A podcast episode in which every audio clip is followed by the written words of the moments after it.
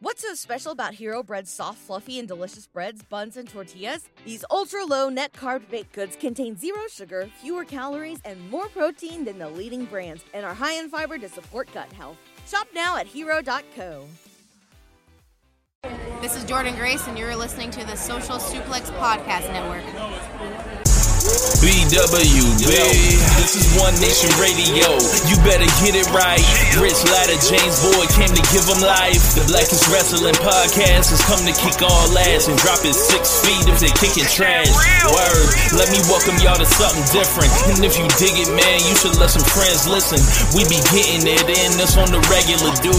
Ravish and flow, but this shit rule. See, James don't rap, so I had to break it down. The whole network, man, we coming for the crown.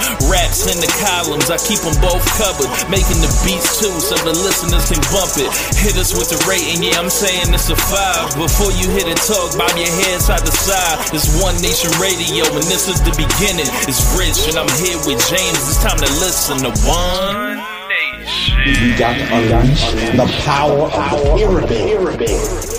This is Mike Sempervive from WrestlingObserver.com. Check me out on Wrestling Observer Live every day. And also check out your boys, Rich and James, on One Nation Radio. Hi, this is Kenny Omega. We're listening to One Nation Radio.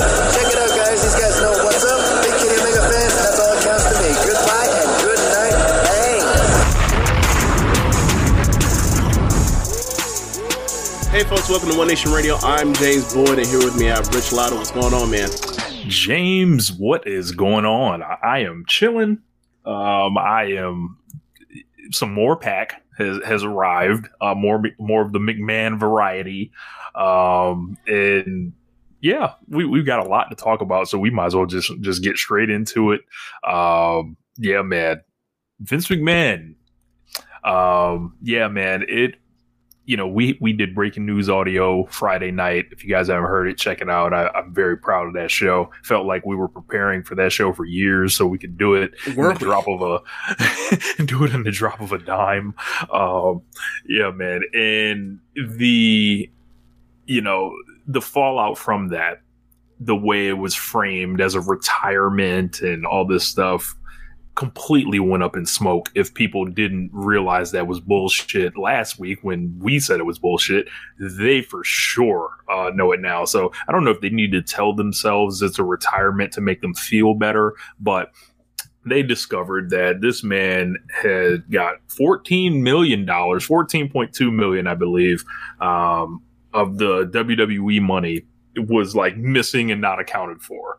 Um, people have gone to jail for less uh, there, like he he was you know, we all wondered if it was company money, and oh yeah, it was for sure company money. This was a quit or be fired situation. This was a you need to go or we will make you go. Uh, this was so many different situations like that. Like they didn't even let him stay on as a puppet. Like it was um uh, the the dude in, in, the wire, like the, the police commissioner. Uh, you know, I forgot what the fuck his name was. The black dude.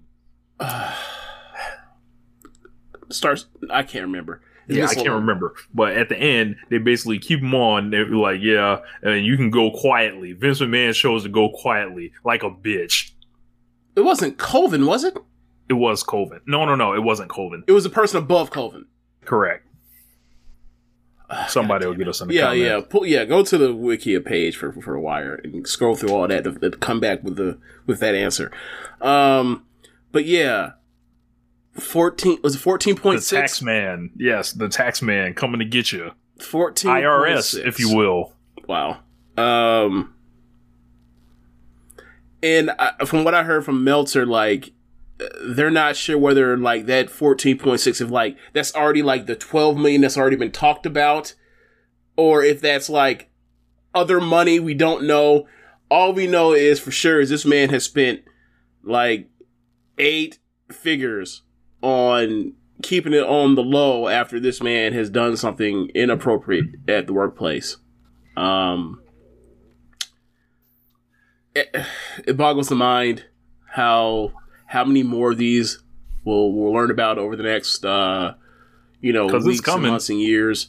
Um, and Vince is going to be gone from the board of directors over this. Like he's not coming back. If anybody was holding on to some weird hope that he'd be back in a year when everything quieted down, no, that is that is not the case. Um, I don't know how you bring uh, a person back into the fold with this on their record. Um, and it it is going really bad really quickly uh, for Vince and there's rumors that another Wall Street Journal story will drop this week. Of course, HBO Real Sports is coming, Friday. Stay and tuned. and they are not playing. Um, Ladero Negro says NXT was Amsterdam. um, Brewhaven eight figures for Coochie is nuts. Um, All right, I got to get like the the settings because like, hold on, uh, hide offensive language, turn that off. Enable uh off. Turn that whole thing off. I need to see. Yeah. All right. Now Yes. now we cooking because I was like, what did he say? Because like I'm trying to use context to try to figure out process elimination of what he possibly said. Yeah. Uh. Yeah. Uh, okay. we, we with it now. Yeah. so Um, uh, also Lothario Negro brings up a good point, which I wanted to touch on too. Vince could have got. He said Vince could have got some good good for a couple hundred thousand, but he wanted to buy what wasn't for sale.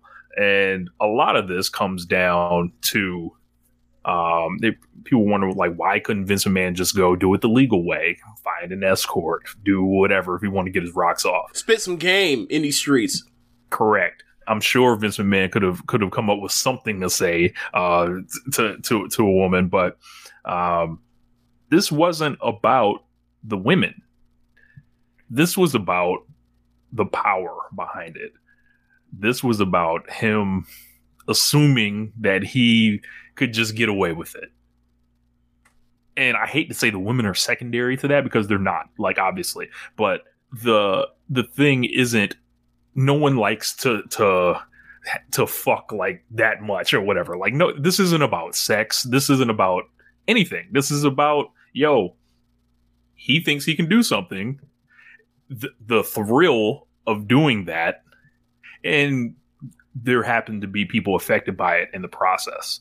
And uh, this guy, like, if it, like, when I was talking on Friday, talking about the the owner of Fightful that was talking about all this, you know, the the Vincent Man created wrestling, I wouldn't be here stuff, and all that other stuff. Is like, I can't take anyone serious doing the flowers, um, doing the the will miss Vince stuff. Like, I can't can't do this. Like I, I, I refuse to do it. I refuse to engage in it. Um, and I, I might outright like turn hostile um, if if people like continue to try to do this. Like save that for when Vince Man dies, and then even like, if that, even yeah, if that, even like then it's at so the minimum.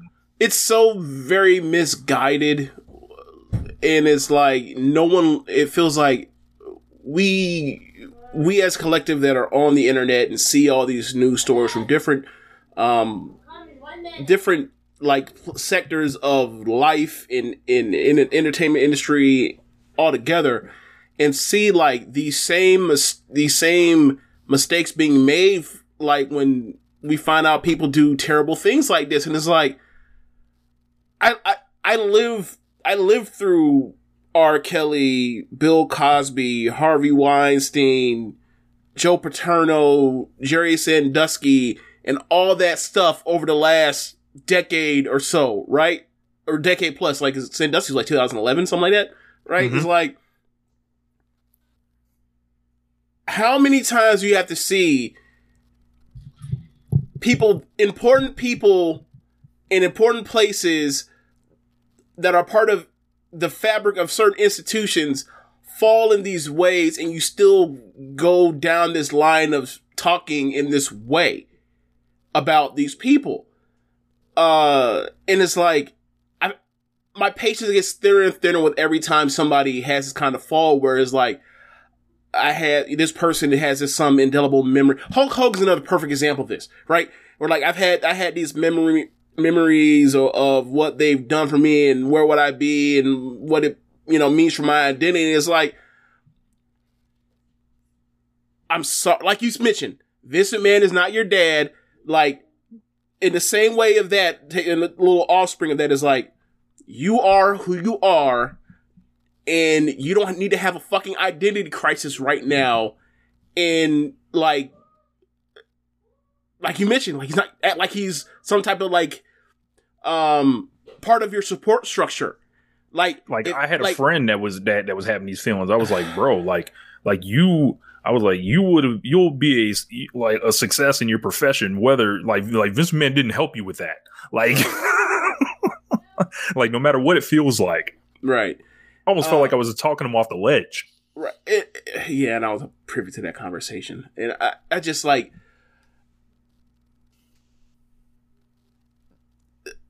what this person you feel did for you is what they did for you. That doesn't separate the terrible shit they did, right?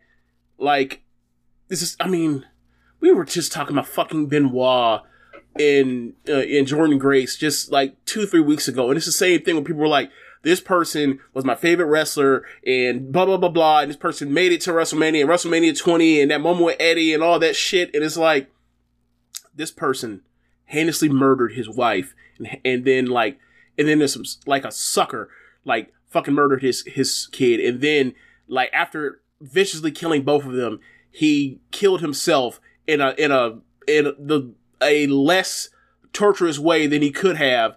And it's like, hey man, like I, I, I really don't have much time. Like the only the only feeling I really have for for that is like that was horrible. I feel bad that I ever liked this person to begin with. But like the part where it's like I you kind of have you, start doing like talk about like the good is like there's I don't really want to hear that right now. Like, how about you focus on this bad? Oh, you oh it never is going to come up. Oh, okay, gotcha. Uh, and, that, it, like that's ultimately what it comes down to. When it, what it feels like to me is like most of the people that are doing this is not is like they are not ready to let go, and it's like I gotta say, if you ain't ready to let go of this, what are what are you willing to let go of? Like, what is your where is your where is your sense of morals? Where are your sense of code? Like, where is your sense of humanity? Where is your sense of empathy for the victims? Because you don't it- know them, they don't matter. Okay, great. I guess that, like- I, guess that speaks for what your code is. it's so just mind boggling like how fast all this stuff happened too Yeah. like these stories came out and it was like all the the like the the the facilitation of Stephanie leaving the company then coming back to the company as a interim person for Vince like remember like Vince initially stepped down and then was like oh yeah well he's still going to be in charge of creative and all that it was like they thought that they were going to be able to like let this like blow over and Mhm. let them still hang around. And then it was like the more they looked into it, it was like, ain't no way out, Vince. Like, like it was like Cleo getting out the car. It was like, it's too many cops out here. They got too many bullets. Like, you about to go down in front of this car. Like, you can either pick to light your cigarette up, like he was doing to walk out the last couple weeks. He lit his cigarette up, and then over this weekend, like he sent that tweet out, he sent out the variety article, the press release, and that was him just like taking them bullets like Mhm. there. He knows what it was, like, and, and fire the pack up. His old ass is out of here, Yeah. and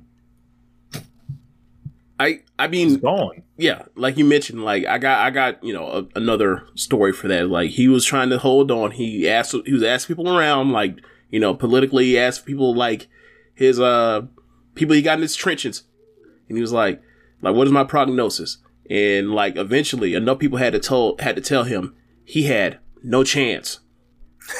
He had no chance in hell. All right, so that's now that we're I guess we're appropriately finished with this saga or this episode, which this is going to turn into a multiple part series. Like this might be like a feature podcast, like section of the podcast, like weekly, bi-weekly, monthly. That could be like a, a yearly edition of following like the Vince. I don't even know what to call it. Like Yeah, the Like- retirement of Vince like- McMahon, the Vince sex pest like episodes, escapades, whatever. So yeah, uh, might but I have want to move. to um might have to do the clips like for for these how we- how we did the Cody stuff. So Oh Um, God, yeah. we did do that. Um, uh, what a year. Um, But- so the only person that was like, you know, they through all the switch ups, like looking at it was like, well, who's gonna run this thing? Like, who's Mhm. gonna be, you know, whatever. And it's like, well, who's the only person that's ever like kind of had training to do it there? Um, and it comes down that Triple H today, uh, after being named as head of talent relations, is going to be doing uh, the head of creative for WWE. So he has two jobs now. So uh, Yeah. no one seems to to like think about that. But um, I yeah, mean- man. So well, if if Vince had croaked before 2021, this was what this is what he would have had. oh, I forgot to mention this. Vince McMahon was definitely better off dying than all this stuff. Well, who's to say? Well, I don't know if this actually like if this. Are you, do you think this doesn't come up if he's dead? He never has to like reconcile with it, and like he doesn't go out in shame. Like it'll all come out after he's gone, so it don't matter. Right. He does seem like the person is like, whatever happens after I'm going, I don't care. He does absolutely seem like that kind of person. Um. So yeah. Uh. But as far as Triple H, like, this is the job. Like, if Vince had went had gone, this is what he would he would have been the head of um talent relations, and he would have been the head of creative. Um. Right now, he still has Pritchard with him. Uh, we haven't heard a word of was ha- whatever is going to happen with the production side, but like I mentioned last week, there's been overwhelming like uh, speculation that like Triple H and Stephanie ever got a hold of this shit. Like Dunn and his people is going to be shipped out, and NXT people are going to be shipped in. Um, who knows when it when you know we, we talked about the soft. Uh, I think we talked about the soft um, Relaunch. Yeah, Yeah. On, on the air uh, on on the Friday emergency episode. But uh, yeah, I I don't have any idea when it's going to happen. But there's you know if he's going to be at the head and he's actually at the head of this, and like throughout the day, it seems more and more apparent that like this is actually going to be his show. I am not going to watch. I am going to uh, listen to keep my ear to it and find out when when like the changes start coming and and what this looks like and like um me and Rich all throughout the day were talking about um our I guess confidence or lack thereof in valid reasons for and against uh Triple H and Triple H is by no means a perfect booker. Uh I think over the last decade he's one of the better bookers we've had um in pro wrestling. Um I think that your you know your your point that you always made is like it's very valid. It's like he never had to um he never had to keep the same roster for two, three, four, five years. Um and like there's definitely something to that. I'm interested to see how that goes. I'm interested to see how that goes when like he's the person that knows when the end of the line is for certain talent and is not at the whims of, you know, his his his his, step, his father-in-law fucking with his roster constantly. He has things set in motion, and I was like, nope. Kairi Sane Io Shirai uh, match on Takeover, not having that, pulling her out to be a Kabuki Warrior.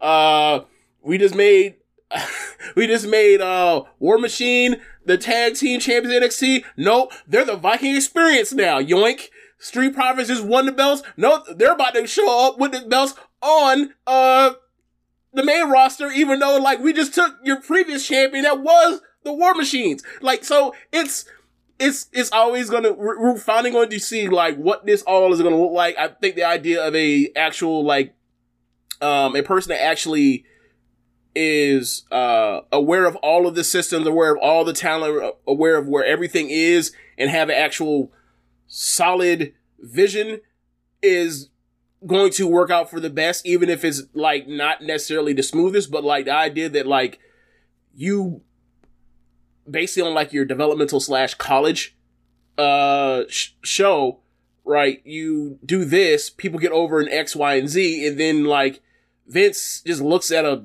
probably like a probably like a fucking eight by ten of someone and says, or looks at the screen and is like, look at those muscles, bring them up, and what did you, what was he doing? Let me watch one episode of what he was doing on, on, on Hunter show.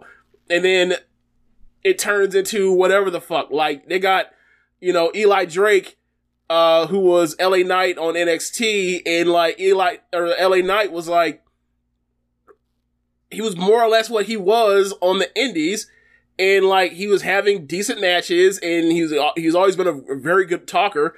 And then they bring him up, and he's was it Max Dupri, and he's like the head of a scouting of of like a male modeling thing. It's like wh- what? How do you go from Maximum that to that? male models. Yeah, yeah. So, um, Yeah. I, I think I, I just like the idea of it's going to be actually one vision, and we're going to see. And I quite frankly like it's not necessarily my confidence in Triple H as much as it is my confidence that like if there's not if I've always believed that like there's one person fucking up all those people, there can't be that many goddamn dummies making six figures that are that, that are in control of this shit. There's, I just don't believe it. I just can't believe that like I can see one fucking guy who happened to be the, the father or the, the son of a multi-billionaire say, Hey, I've been fantasy booking, uh, in notebooks and on laptops for years. Let me go ahead and, uh, put this shit together and then like have AEW and then see, and then see what that is and say like in the main roster for WWE is like, it ain't even gotta be as good as that. Can it just be competent? Like, we don't think that like we can get a a a a, uh, a, uh team of monkey of a monkey rider team to just be competent. So that's why that's why I'm confident. Is like does that be better? And you, and you agree to you even agree to this. Like does that be better? Like better than what the the hell? Not even the floor hell. Yeah, like like because like how I land, like I always land on anything is up from Vince. right. I just think there were a lot of questions that people weren't asking about this. Like it was just so nostalgia of how much they liked NXT Black and Gold from like 2014 and 2018, and they didn't think about the after part portion of that. And I was like, well, he's fresh off that pacemaker still. Mhm. Um, and now he's doing five hours a week live 1st run. And I think it's fair to say he struggled with two every week. Um, and his peak, like the, the the best of him, was like a one hour taped show format that peaked in quarterly five match shows, and Mhm. he has way more people to handle now. He has um, like you know the longtime tenured veteran roster that were there with uh, his early NXT people, the mid tier or the mid times NXT, the later NXT, and then he's going to start making room for the new people. And as you mentioned, like when does he find the end of the line uh, with some people will be interesting. Um, and you know, NXT was a weapon to um, like like in its entire existence. It was built to combat your Ring of Honors, your New Japans, and people that watched stuff outside of WWE. I don't necessarily think that that booking is going to uh, be the way he books Raw and SmackDown. And but I always land back on the point of it's going to be up from Vince. Like, like, and, I'm just like, oh, all right. Like, we'll see. Um, you know, because like, like we've we've actually like I was going through old messages. Like, we started talking about you know the babyface track record today. We've actually had that conversation before, like maybe like a year and a half ago. Mhm. Um, and it's just like. I, I, I, you know, when people lose the championships, I, I got, you know, I, I'm wondering like what he'll do with them, and um, it, it's a lot. Like, and, and will he look at talent like the the same way he did in NXT? And there's like, you know, the, will he miss on people? And yeah, of course, the Well, answer to that is is on is, people. is of Yeah. course, yeah, you'll miss on somebody, but like, um, there's you know a lot that Triple H, you know, like people assume that there was just a lot of stuff, but like I, I seem to remember him pushing the hell out of Karrion Kross, so like there could be some of that in there too. So, um, Yeah. you know, Yeah. Um, I I just think that, uh, I personally think that given the things that we heard about NXT written or whether else, I think Michael Cedric wrote that NXT developmental hell book or whatever, and like a lot of it came down to is like he was he was actually doing what Vince should have done, where it was like treat or hire a team and actually put them in place to do their job instead of micromanaging everything and ripping up scripts and have she having shit planned out. And obviously, like you mentioned, it's easier to tape three or four shows and let it run out. But like the idea where even at its worst with NXT before they they had that first NXT wave of cuts in 2000 uh, of last year in the summer, like they were still saying, "Hey, next week we have these two or three matches. Two weeks from now we have one match already to build anticipation." We haven't seen that on the main roster since like 2016 SmackDown when they had uh, Ryan Ward uh, uh, at the time at the helm of uh, that SmackDown writing team. Like, it's can you do the simple fucking things? Like, like this isn't hard. This this is like re- booking wrestling continuously is hard, but like the found, but like the structure in place. If he just follows the structure, he even got to turn his brain on to be like, yeah, bro, like, I need you to go out here and do like a, a set up like a Kenny Hangman level story or a Eddie Kingston Jericho level story. Like, can you just simply keep the fucking lights on and tell people what they're going to see next week to, to get them to tune in with a fun match or two, and then can you give them something to look forward to in two weeks and build that? It's going to be a promo, it's going to be a debut, it's going to be blunt, whatever it is, like, and then go from there, and also like in the like we talk about with um WWE often in the Vince era, especially at the last the last few years, is like you know what your schedule is because you know that Russ that that Royal Rumble is on like the last Sunday of January. WrestleMania is in the first Sunday of April. SummerSlam is usually in like the middle of August. Survivor Series is like the Sunday before Thanksgiving. I know the schedule by heart. Yeah, there's some changes here and there, but mostly you fit those four in and you throw like money in the bank in the summer somewhere, hell in a cell in the fall somewhere, or eh, they changed it recently, but like, you know, like all of these pay-per-views basically are like 10 of the 12 or whatever else are like the same every single year on rotation. How do you keep getting fucking blindsided by the fact like like It's like ver- you're always this- this- running up that hill. Right, right. Like all you it's not that hard. Have a plan, know what the big shows are, have an idea what match you want matches you want to do from there, and then like sit there and collaborate effort with the writers to come up with something cool or whatever else, and and like delegate and take the credit when the shit doesn't go bad. Um, however, I do not want any. I want no parts of that global localization shit that he was trying to pull with You NXT and the maps and all that stuff. Like, and you know, trying to buy out promotions and shit. Like, they can keep all that shit. Hopefully, Nick Khan is like, nah, we don't need to be doing none of that. Um, You don't think that's dead? it could be back alive. You know, um, I think the only person that really wanted that was Vince. I think Triple H wanted that badly. I think Triple H wanted that to uh because that was his job is to want it. I don't think he actually wanted it. Like what NXT India?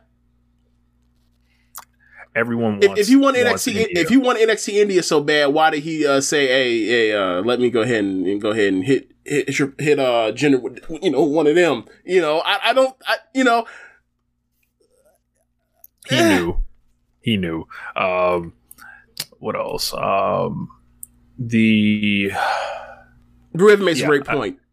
Nick Khan seems that he wants to keep those books, you know, in the green clean as much yeah, as possible. I mean, they're yes. still talking about you know, still talks about like the stock price when people expect to sell, and every, we've been talking. People have been talking about sales for WWE ever since Nick Khan showed up.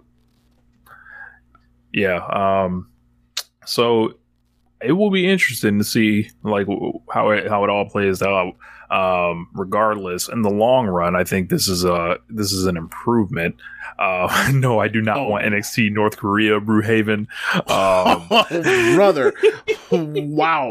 um, I think it, it, it does bring up an interesting conversation, like thinking about you know wrestlers that may you know do better under Triple H, uh, people that you know have no chance of like like personally, I was like just going through my head earlier. I was like, well, I think. Triple H being in charge, I don't feel like we got to worry about Chris Jericho going back to WWE um, because I just feel like that ain't gonna happen. CM Like as an active think his- wrestler, his- or like or like Hall of Fame. like an active wrestler. I I, I don't see it. I I uh I think that he will get a competitive offer when his contract is up. Don't you? I don't know. I I I, yeah, I think the Triple H Jericho beef is like. I, I think he would love to sign Jericho. I don't think CM Punk would ever go back and work for Triple H now. No, well, I don't. I don't mean it necessarily as we actually, or Triple H like actually wants him, or Jericho actually wants to work for him, as much as it is like, I gotta make Tony Khan pay something for to keep him, right? Like, Well, like yeah, the fantasy auction aspect of like, all right, if you want, if you want Rob Gronkowski at tight end in two thousand in two thousand twelve or eleven. Uh, or thirteen actually that's more appropriate. Then like you gonna have to you gonna have to spend like thirty five to forty bucks in a, out of two hundred dollar uh, auction. You're gonna have to. I ain't gonna let you get him for for twenty eight. Can't do that. That's bad business. Yeah. Um, I, I think the the odds of Punk ever going drastically go down. Um, but I think there's a lot of people would open up for like you know, uh, like we we saw the memes, the Johnny Gargano memes that were out there that were, that were pretty funny. Um, like I think if I was him, I would have that music hit sometime this week just for the optics. Wait, at AEW? No, Or like it, In like I, I get, I, I put. If I'm Triple H, I call Johnny Gargano and be like, "So what you doing this week?" Like, and Being a father, how about you? we Like- got a plane ticket No, for you, and, and, and you'll you'll be uh, back home. Uh, you got to think. Uh, also, uh, uh, Diogo brings a great point up. Uh, you know, Kenny's contract's up in six months. There, there was some stuff that was that was going on with FTR and Jim Cornette that you know I was not a fan of, and, and- or FTR, Tony Khan, Jim Cornette.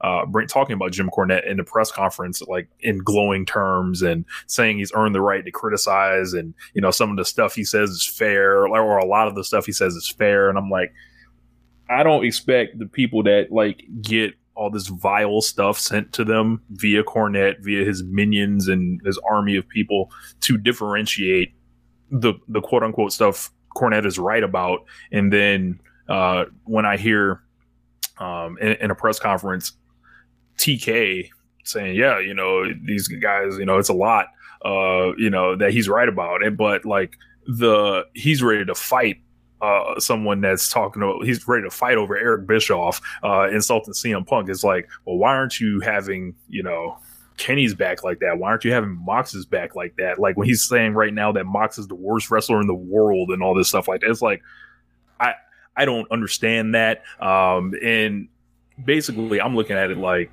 I, I don't feel like people make big decisions. I think they make small, simple decisions. Um, and I would imagine, you know, in six months from now, there's look. I know Triple H and Kenny Omega have had uh, conversations before. Yeah, I, I And know that and- they, they go quite well. right. I, I and know they, Kenny they're Omega, kind of fond of each other. right? And Kenny Omega and the Young Bucks, they both, they both said like, it was going. If it wasn't for AEW, we would be out here working for the Fed, brother. So they both, or all three of them, had mentioned that at some point, um, in some form or fashion, like outwardly. So, yeah, like I don't look. Do you think Triple H will fuck up Kenny Omega? I do not.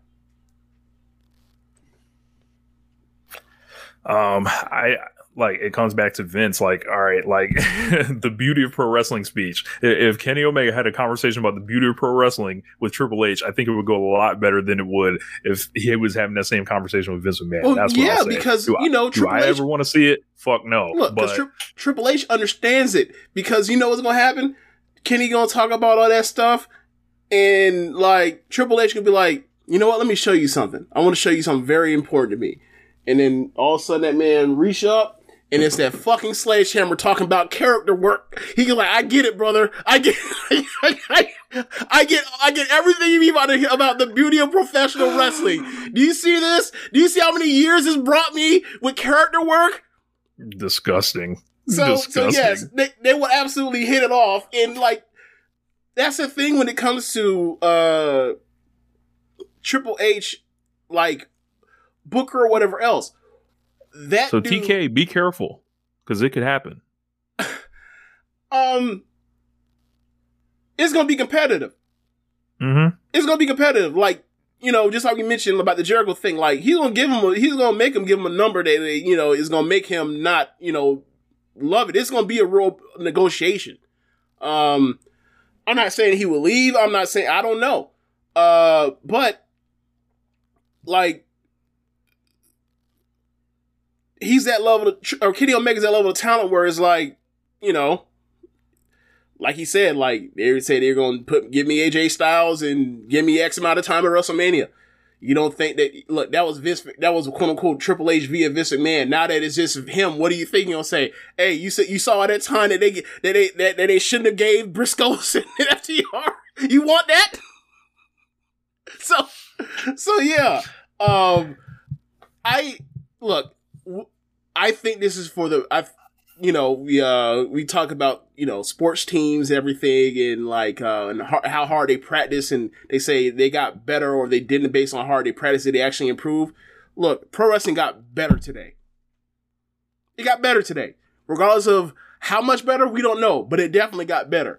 And um i'm interested to see what this all leads to. And like if this means like you know this has always been the dream ever since AEW started whether it was even when it was them versus NXT and them trying to, you know, play that long bleed game or whatever else, it was there's going to be a, a place for people that's talented to go do their thing and make some money and be stars in the eyes of a, of a group of fans uh, that watch pro wrestling. And then eventually, talent's going to swap back and forth and back and forth, and people are going to try to get in where they fit in, and uh, compared to how they feel about their turn situation and their hierarchy, and you know the amount of time they get and all that kind of stuff. And it's for the best that WWE, you know, have these hard conversations with people and say, "Hey, bro, like, thanks for the years. We don't really see it no more. You've been you've been a staple of the of the you've been a staple." Of the of the roster for Look, decades, the roster members tell them, "Hey, man, we don't I don't see myself here no more.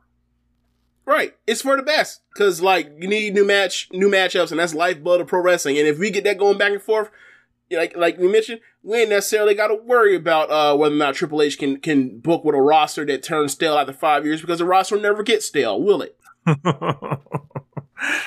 um, yeah. So more of Vince McMahon being packed up. So uh, it all it always comes back to that.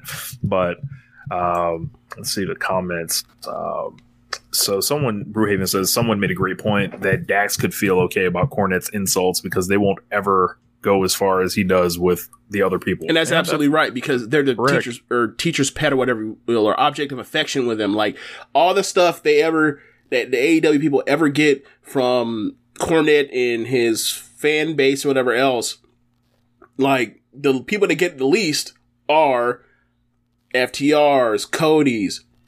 when Cody was still around. So mm-hmm. when they when you know they feel like you know it ain't that bad, it's like well shit. Compared to what? Compared well, to Sonny Kiss? Compared to, to Kenny Omega? Compared to the Young Bucks? No. Like you gotta. I wish compared they would have the Joshi. Right. I wish they would have the self awareness to to understand that, but you know, Apparently and, and that's why I I'll never really rock with FTR because like you know a part of what I was talking about when because they also Dax, talk real sensitive whenever they get the smallest bit of criticism too, like, so they should understand it easily. When, when when I was talking about the, the corny stuff Dax does on Twitter, this is part of it. Mm-hmm. Like like he frolics amongst those and kind of you know stokes those stuff, and I understand there's a part of it that's like him working to right. to to try to you know create interest in himself like that. But you like, think it was a work when he was talking about how much Shawn hurt his heart when he uh, made a joke in front of the Kliq?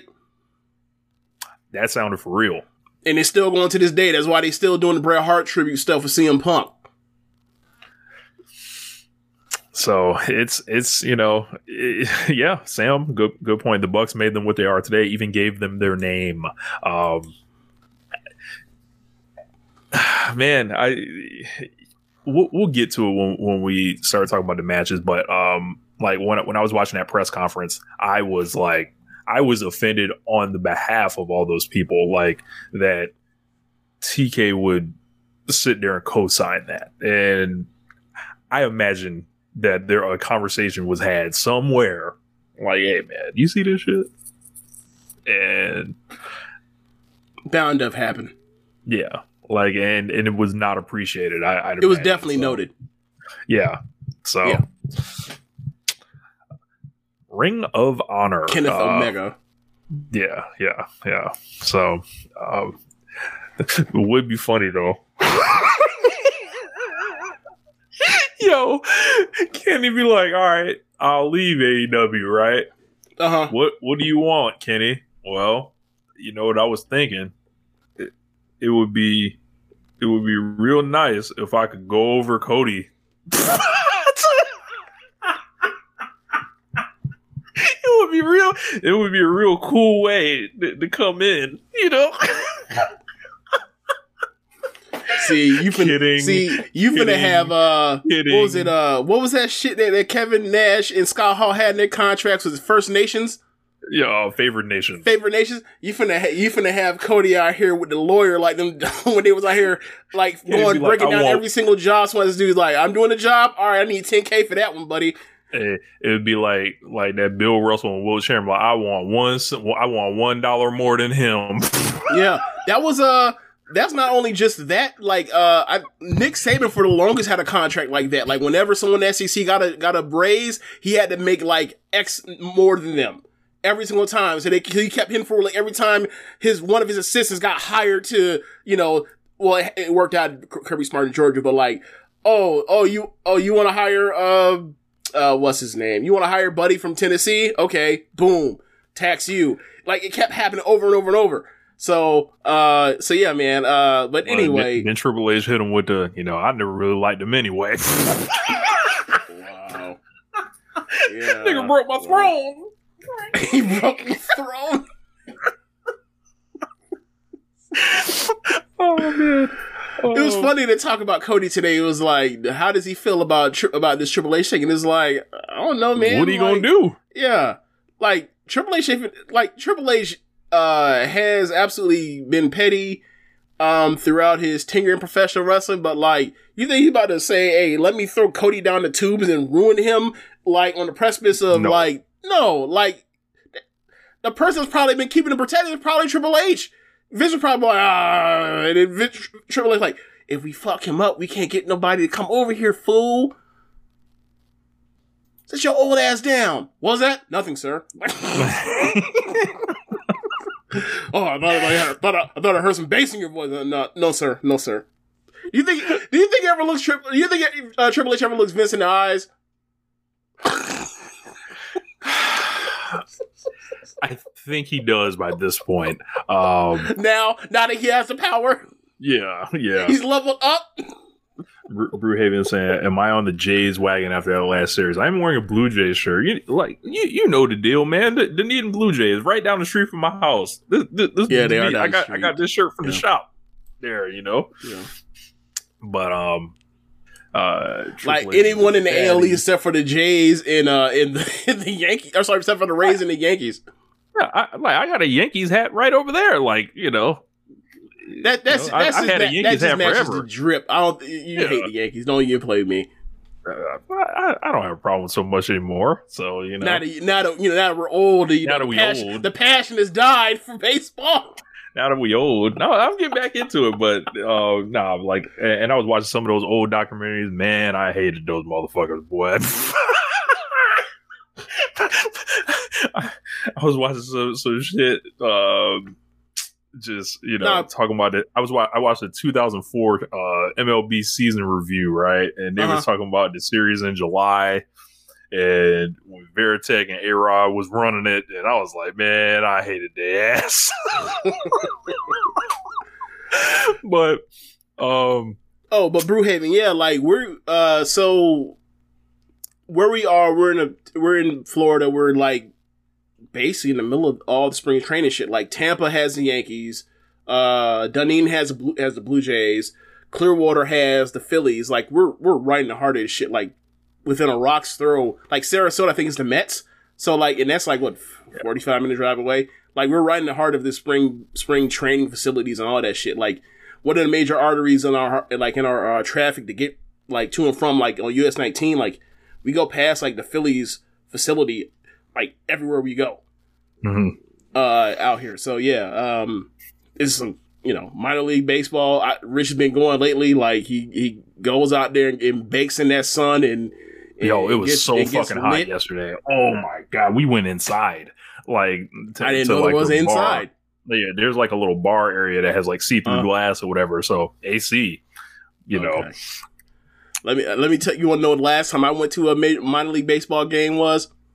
when I went with uh Zach Graysinger, uh, and man, like you know Pittsburgh, everything. Grew up in Pittsburgh, like so Steelers, Penguins, Pirates, and man, I went out there to uh Dunedin for for a uh, for a uh, Jays and Pirates minor league game. Man, it's the first time my black ass ever got sunburned. Never again.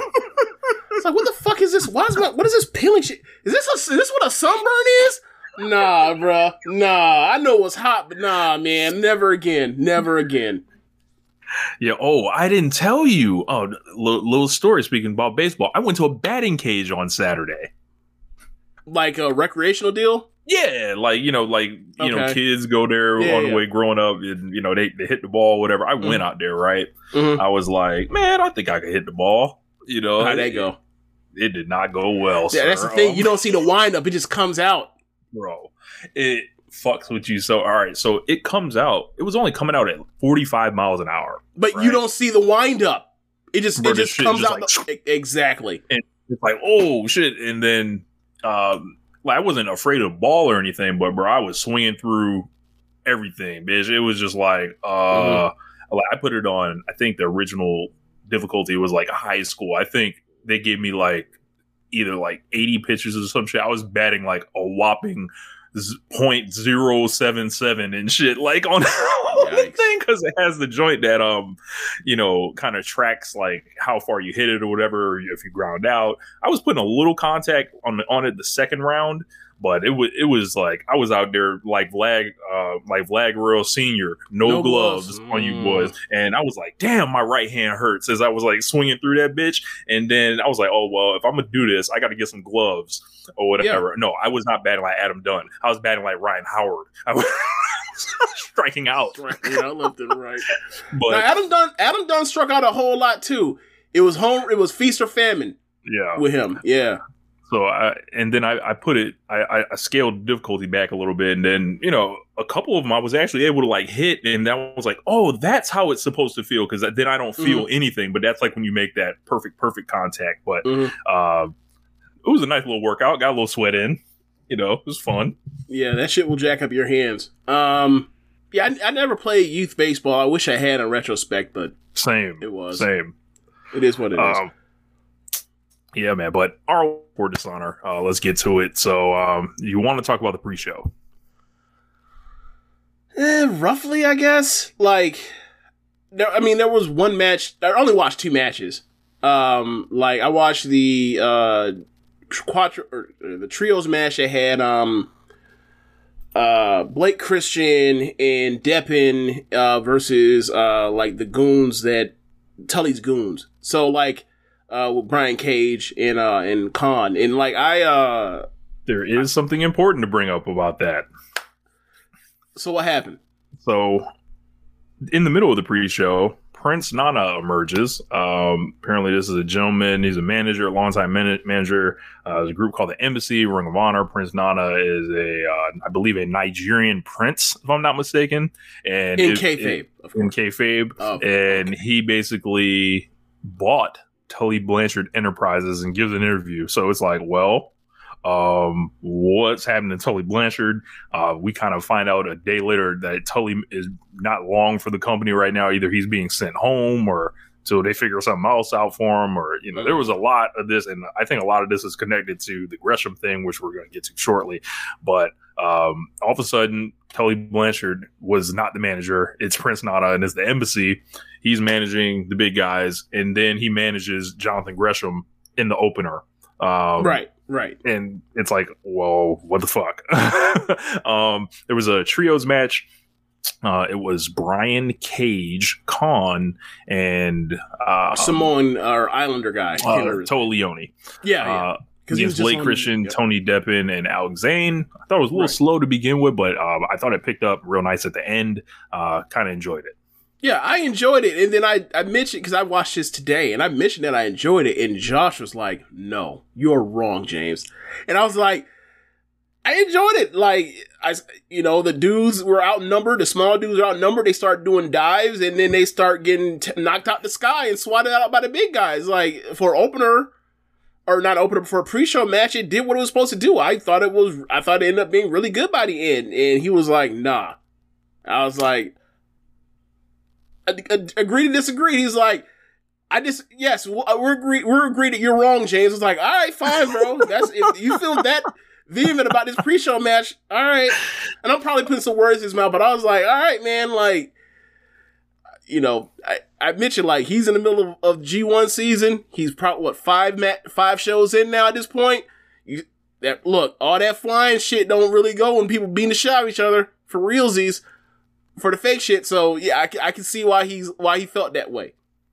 Um, it, it also had Ariya Daivari and Slim J over Cheeseburger and Eli Isom just over five minutes. Uh, of course, that Ariya Daivari Slim J unit uh, is going to be joined by Parker Boudreaux, and that's already in the can. That's going to be on Dark in the coming uh, weeks or so. So they've got a unit called the Trust Busters. Uh, Colt Cabana beat Anthony Henry in 10 minutes, beat him with a moonsault off the top rope. Colt looked great in this match. Um, so he's been exiled to ROH. Um, and then Willow Nightingale and Allysin Kay. This was not so great. Uh, I, think, uh, uh, I think DJ Screw was on the wheels for this one because it was very slow. Um, Willow was very over. Um, and I've noticed, I've noticed, and I've noticed this. Like that is true. I didn't even think about that, but like I've noticed this. Like anytime she's on AEW television or she's in Ring on television that I've seen, she's over with this crowd. Um, and like I expect that, like if and when she goes ever finally gets to Tokyo Joshi Pro, she will be over. Um, so yeah, uh, ain't too many of those right right now. Uh, walking around. Uh, s- but you know, um, this match, eh, just there. Yeah, it was uh it was a little rough.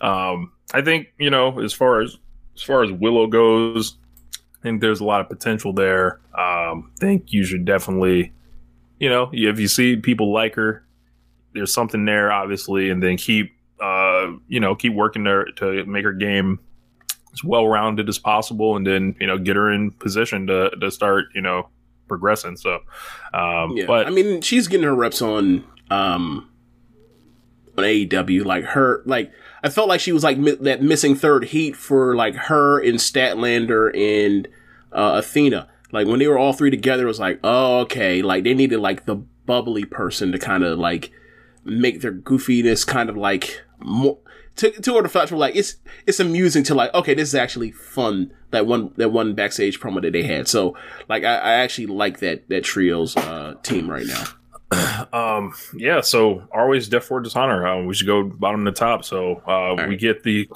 coin flip that puts the ROH World Title on uh, first. Uh, Jonathan Gresham defending the championship against Claudio Castagnoli. Uh, Gresham comes out and he's not wearing his mask. He's not wearing I noticed the, that the The flag? the, the flag that's not there his normal entrance and he has an all-time boo-boo face uh, there going into this and immediately just everything about this kind of just felt off uh, to me Hmm. match was the match like i thought it was like kind of just there uh, it was about a 10 minute match maybe 11 minutes uh, Castagnoli puts him away they do some you know so, some nifty stuff that uh, but nothing that's like like they don't have set out to have no like great world Not title match or anything. at This was like i thought this was you- like a middle of the the dynamite style match. Like, oh y'all got ten minutes, go out there and you know we want Castagnoli over very strong. I- And yeah i thought it was better than that but not much better than that uh i thought that i thought you were going to say that like uh jonathan gresham like i know people make the joke about like you know he just be running around tr- working the arm he trick y'all Rick like, y'all, I- yes, I like the trickery. Like he does, like in this match in particular. I don't think I don't think recall it as much in other matches I've seen from him, but like in this match in particular, he was doing a lot of like tricks. And it wasn't necessarily uh, technical wrestling, it was like gamesmanship stuff. It was like shit that like William Regal would beat off to. in, in, in, like in a crude way of saying it, that's the kind of stuff he he lives for. So, uh, but yeah, like I um, I thought it was I thought it was a good match. Uh, and you know the right person won. Like we talked about this as far as like you know the right decision is Claudio, but like me, I'll kind of you know agonize over the identity of this company with uh, whatever else. But like ultimately at the end, Tony Khan did the right thing and put the belt on Claudio. Yeah, this I think the whole thing with Claudio kind of felt like a little rushed, and you know he it, it right. is almost it like what perfect. does what does the ROH title really mean right now, especially with you know the way like Gresham kind of dropped it, the situation it was in. Um, then with Gresham requesting his release uh, from AEW slash ROH, supposedly there was a blow up because Tony Khan out.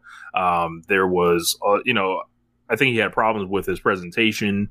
Um, he had problems kind of with, you know, maybe where TK saw him uh, in, in, the grand you know scheme of things. People are going to be upset. Um, you know, as far as like what I, I, saw people all of a sudden, Jonathan Gresham became a cause over the weekend that that they were fighting for. Um, you know, you know, they had to get the focus off of Friday's news somehow, but this was a. Um, so what actually? It, so what? What is basically you say that he there was some blow up, but like what publicly happened to make this a thing? Because like it was a thing that I heard about before I didn't even watch the show, and it, that it got to me. Was it just the, the, the regular discourse? Yeah, because everything like, is know, an indictment of AEW at L times. He he was done dirty. He was um you know like he was a, a guy that was uh it was it was it was hard uh to, to really like decipher all the the noise because we were hearing like a lot of different stuff. I'm gonna try to pull up some of the I, stuff I was sending, but Zach just um, said the next stop is, is, the next stop CYN. Um, something tells me that uh, him and CYN is not the greatest of fits. Yeah, it's like you know, just a, I, just a guess, wild guess. Like, like if, if he stays in a place where where he's not you know, happy and he just kind of goes around grumpy. And obviously, the guy thinks um, very highly of himself. And uh, MJ does PR, uh, yes, uh, that Russell Pierce uh, interview he actually did with uh, Backup Hangman. Uh, shout out to him. Like the day before is pretty telling to see like his, the way he kind of like looks at wrestling and um, he's trying to break a mold. Like he wants to, he's been vocal about being a black wrestler that doesn't necessarily need you know any type of gimmick. Why can't he just be um, the you know why can't he just be himself uh, like and, a great technical wrestler and. Cool. I, I, mean, I don't necessarily. I, I get what he's getting at, and there, there's right about like you know, uh, a black wrestler or a wrestler I'm not even to get into uh, like anything else, but like in what he in terms of what he's talking about, he's absolutely right. Um, I also think that like if you're going to be, um, if that's going to be your character and that's going to be your style, and that's what you want to do, and you're and you're dead set on doing it, um, some adjustments have to be made for whatever uh, venue you're in front of, or you're going to have some troubles at times, and like that is what working is, right? And I, in like he even knows that and we've seen him in we've seen him in Best Super Juniors, and like I, you know, I think the stuff I've seen for him in Best Super Juniors, like way outclassing the stuff I've ever seen him do in AEW Ring Honor, um, up to this point. So like, yeah, like it's clearly he clearly understands that, but like something is not clicking when he's in front of, and it's obviously. Obviously, has something to do with like the parameters of, hey, you're out there with Dalton Castle, who's had a fork stuck in his back since like 2018. Um, as a as a you know better than better than just a good wrestler, and it's like. It, it just it's it's really sick. It's like clearly the dude's talent. You see all the stuff he does in the ring. His talent, but like, does it like compel you when you watch it? Like, does it make your does it make your blood pump? Does it wow you? And it's like, I th- I think it impresses me, but it doesn't wow me. Um, and like, I think that for a person like me that loves a lot of stuff, a lot of wrestlers that fit into that kind of, uh, phylum that he fits in, like, he kind of fits more of what I want to see in wrestling at times, or, or as far uh, as far as want to see a variety of different types of styles of wrestling.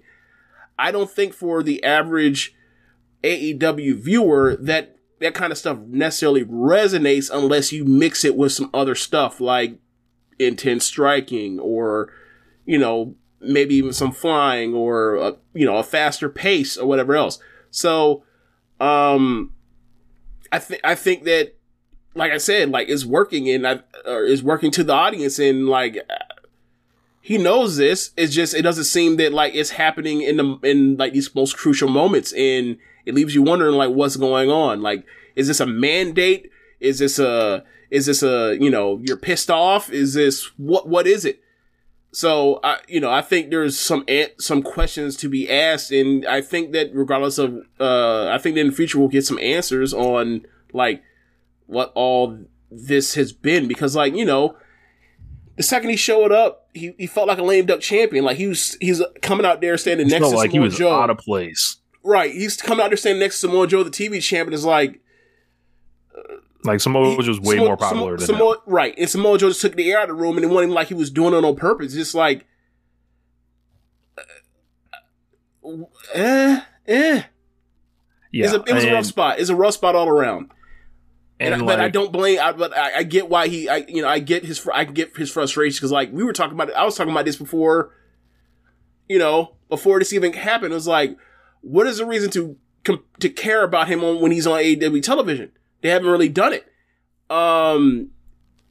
So so yeah, like I I- can I I I see his frustration. So I you know from what I can tell, I don't know if there's anything more from uh than what you said, but like from the information I know, I it's it's a rough situation. Like it like like both.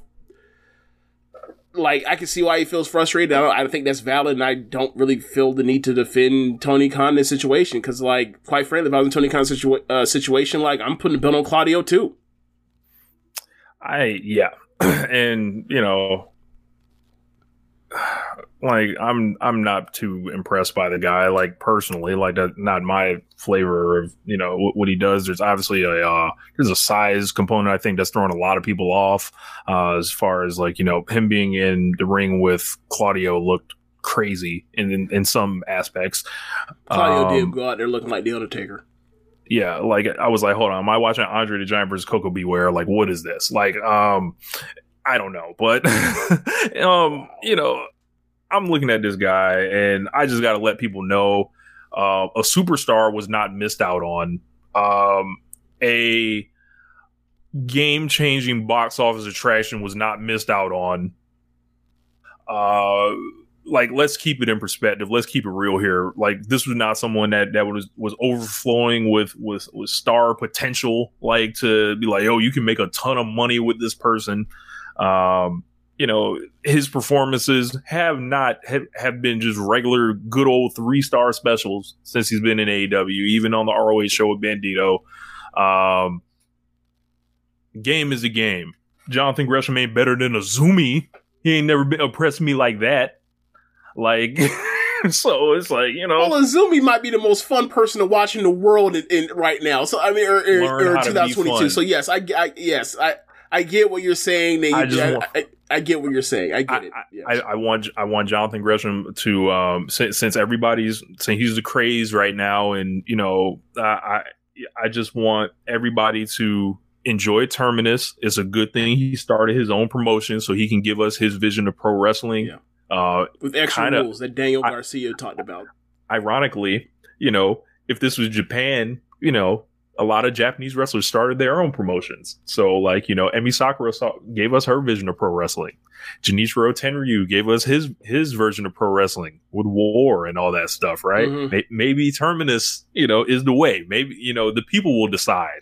You know, um, but when I hear people talk about, you know, he's like one of the five best technical wrestlers in the world and stuff, and I'm like, so like I don't like, like I don't care. Like like like there- it's a two hour show that comes on every week, and making room for you know, may, let's say the fourth or fifth best technical wrestler or whatever.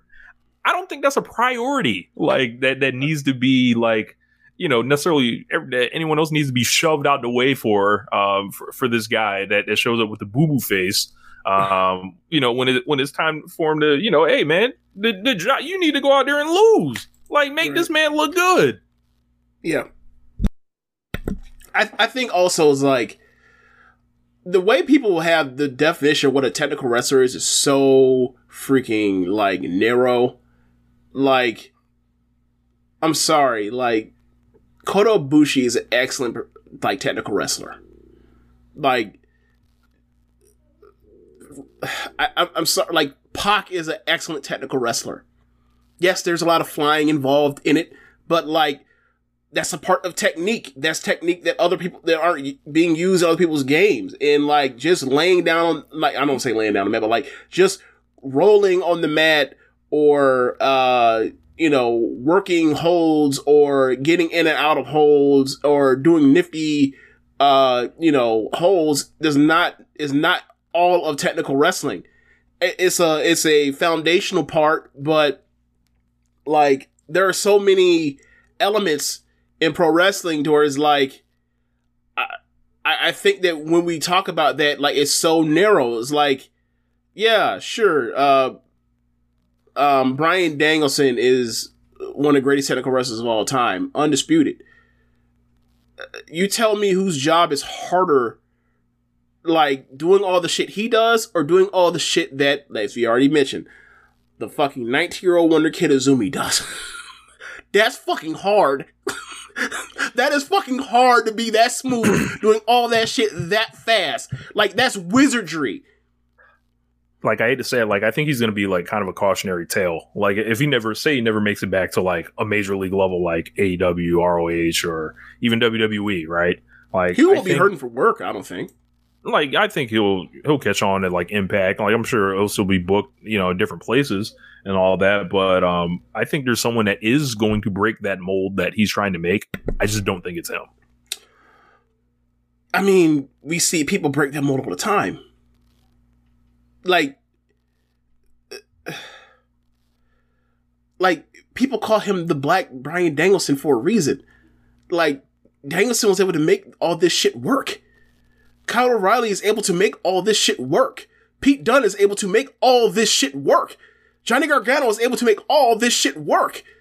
Like, so I, you know, when Sabre is able to make a lot of this shit work, right? So when it's just a, you know, it's the same thing when people talked about Dean Malenko, right? It's like, yes, he's as a technical wrestler. Does he, you know, does he compel you in that way?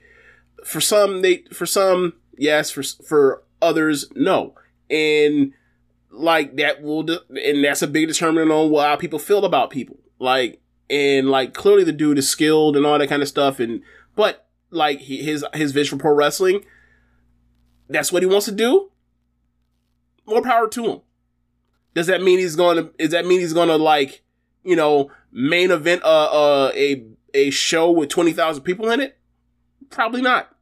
But most people aren't either. So you know, whatever. If you if he wants if he wants to you know do his thing, let him do his thing. More power to him. I'm sure the hundred people at Terminus uh, will Ah, enjoy shit. it uh, just fine. God damn it. Um, I was, I was, I, I was trying to leave it off with that, and that was gonna be like a thing of. uh, I, I thought I left it a nice, relatively positive, okay place, and then you got to get that last, that last little, you know. Yeah, yeah. You know, it is what it is. Um, some stories you just can't tell, but um, the ROH World Six Man Belts. Um, this was Dalton Castle and the boys um, that have names now, Brandon and Brent. Taking on the Righteous. I, this is my uh, first time I can recall seeing the Righteous. I, I am familiar with Bateman. Uh, I've seen him on New Japan Strong. Uh, the Righteous, they look like some guys that you meet in like Walking Dead in, in season eight, and they have like a uh, a secret that that you'll soon learn about. Like that's what they what these gentlemen look like. What? Um, yeah, like a you know, secret? Yes, like they they they're they're like planning to eat you or something, or or something like that. But um, right. like they have like this back barn where they where they store you know zombies and shit. Like there's some type of secret they're withholding from, from you. Mm, Um, They're okay. dressed in all white, and I think one of the guys had dreadlocks. I was like, hold yes, on, yeah. yes. So I I Um, saw the the match graphic and I was like, it's Dalton Castle and it's the boys and this this is white man with dreads, wearing all white. It looks like a cult. I was like, hey, Rich, can I skip this match? And you were like, yes, and I was like, thank you. Don't really don't really got too much for you guys on this one. Uh, Dalton Castle and the boys are over. They get the belts. Um, Yeah. So I think what what people would want to ask coming out of this, hey, what's Dalton Castle's status? TK was kind of non-committal on that, but Mm-hmm. uh, they are wearing the championship, so uh, that that's something. So it's like they'll be around at least a little bit more. Now you have to remind me because I don't recall, but like when Dalton Castle uh wrestled with the boys before, did he just not have like his uh his his knockoff I Want It All music? Because he came out to different music Yeah, Uh, for the yeah show. I'm not sure. Okay, I don't know if he had special Dalton and the boys music or not, but whatever. Like I- apparently, like those are the original the boys, like the ones that people like. So that's good that they came back and you know made it work and it's for The honor. ROH Pure title match. Uh, Here we go. Yuta, the Here we biggest go. star in the business, taking on Daniel Garcia. Garcia comes out uh, wearing the Bryan Danielson, William Regal colors. Yuta's out in some of the best gear that I've seen him in. Yes. They put up the pure rules. I immediately ignore everything because I refuse to uh, memorize a Bible verse in order to, to enjoy a uh, or a page of the Bible um, to enjoy some pro wrestling. So whatever. Uh, and seems like Wheeler Yuta and Daniel Garcia took the same strategy as me. And part of uh, Garcia's pre-match promo was like, "Hey man, I'm gonna bring that belt back. We're gonna destroy that shit. Who cares about that many rules? Who wants to like?" To have more rules in wrestling anyway. Like Right. this Right. is the Rich Latta philosophy. Right. Like. And it's funny that he says it because like he'll pull up the ter- he pulls up the terminus and it's like they have those rules too. I wonder if like he just pulls them and is like I'm just gonna wrestle my match, bro. I ain't concerned about none of that, bro. Like Bro, you know, terminus Reeboks also. on, I just do it. memorize, Yes, you heard that a, right. memorize a Yeah, page of like, the Bible. Look, just just just so you know, I did not I look. That's not my quote. Rick Ross said that. Rick Ross Reeboks said on, that. I just do it. So anyway, um, yeah, I uh. I enjoyed the hell out of this match, and it started slow. And I was like, "When's it gonna pick up?" And then it picked up, and then by the time they hit it, start th- hitting each other with no slaps, and said, "Look, I understand that we can't throw closed fists, but I got this. Way, I got this way around it. It's called slapping fire at you." And boy, that that was fun. That was real fun. this is excellent. And um, I don't know why anybody would ever want to see J- Daniel Garcia join the Blackpool Combat Club. Like Regal was saying on commentary, they need people to fight. And my God, Will Yuta and Daniel Garcia, like, bro, when I was watching these guys, I was like, what if this is like Benoit and Mal- Malenko? Like, what if this is Eddie and Benoit, like, that we're getting to see in their formative years that are going to be career long kind of, you know, rivals? It's like, fuck, dude, like, why does Daniel Garcia need to be a young boy in that faction too? Like, no, man, like, let these dudes, Right. like, continue. And they already have a legacy of matches coming into this. And, um, I, one thing I think that kind of threw me off with the pure stuff is um the time clock that was that was on there and it was counting up and I was like I felt like it was kind of counterproductive because I feel like you want to you want people to get lost in the match a little bit and not Mhm. like worry about a clock what they're seeing but that Mhm. was just me and you know luckily they didn't they only used one rope break in the match Right. they didn't It told a story really too in- the match. Like you have Yeah. Regal on commentary, and I gotta say, Regal um during the show for the B uh BBC no the BCC the BCC. That's the first time I fucked that one up. Uh, yeah, the like, British Broadcasting Company come on now yeah, yeah, yeah, yeah, yeah, yeah, yeah. Turn on the radio and listen to people uh, sing acapellas, but uh, or covers. But uh, anyway, like uh, I thought he was very good on commentary for the for the Claudio match. Like, obviously he's not perfect. He's over enthusiastic. He'll ramble, but like you could tell he's having fun, and you could tell like he enjoys explaining the art of the violence. Uh, like he's good at describing why things hurt. Like when him and Cole, him and Caprice Coleman were talking about like cauliflower ears and like how bad they hurt, and when they turned black, I thought like, it felt like a blowtorch to your ears. Like that's that's descriptive. I ain't never thought of I ain't never thought of no shit other than some horror movie shit where someone puts a blowtorch to your ear and just and let that thing hit you. Like so so yeah, um yeah, he was he was he was good for this, and he, he explained like we're not we're not here for any rope breaks. You does not. We told you to like you got to get out this shit. Ain't no rope breaks. You, Like, you that shit, like that shit is soft. That shit Yeah. pie. yeah, like you got to get out. You got to get out the hole to tap. Period. Like be a man. Tap like like be a man and, and tap as your arm is breaking. So um. I, I thought that was a nice script, and then like it was almost like in a way when you think of like you know strong style or like a Noah match where it's like we're hitting each other until the first person blinks and breaks, right? And like we're gonna put each other in holes, and the first person to grab that rope is gonna lose. And sure enough, the first person that, that blinked and grabbed the rope lost. I thought it was a nice like moral of story type of uh, poetic type of thing. So uh, I thought I thought they had a I thought this was a great match. I really did. Yeah, I, w- I went four and a quarter on on this one. Um, then we had uh, brothers face off. Rush took on Dragon Lee, Lucha Libre, um, and doing crazy shit. You know, uh, Dragon Lee, you don't ever got to worry about him taking no nights off. Uh, Rush has been on his best behavior uh, of late, and they actually have Money uh, time. Jo- It's money John time, Mo- Rich. he's going to be facing Jon Moxley for the championship on Wednesday. So he's won.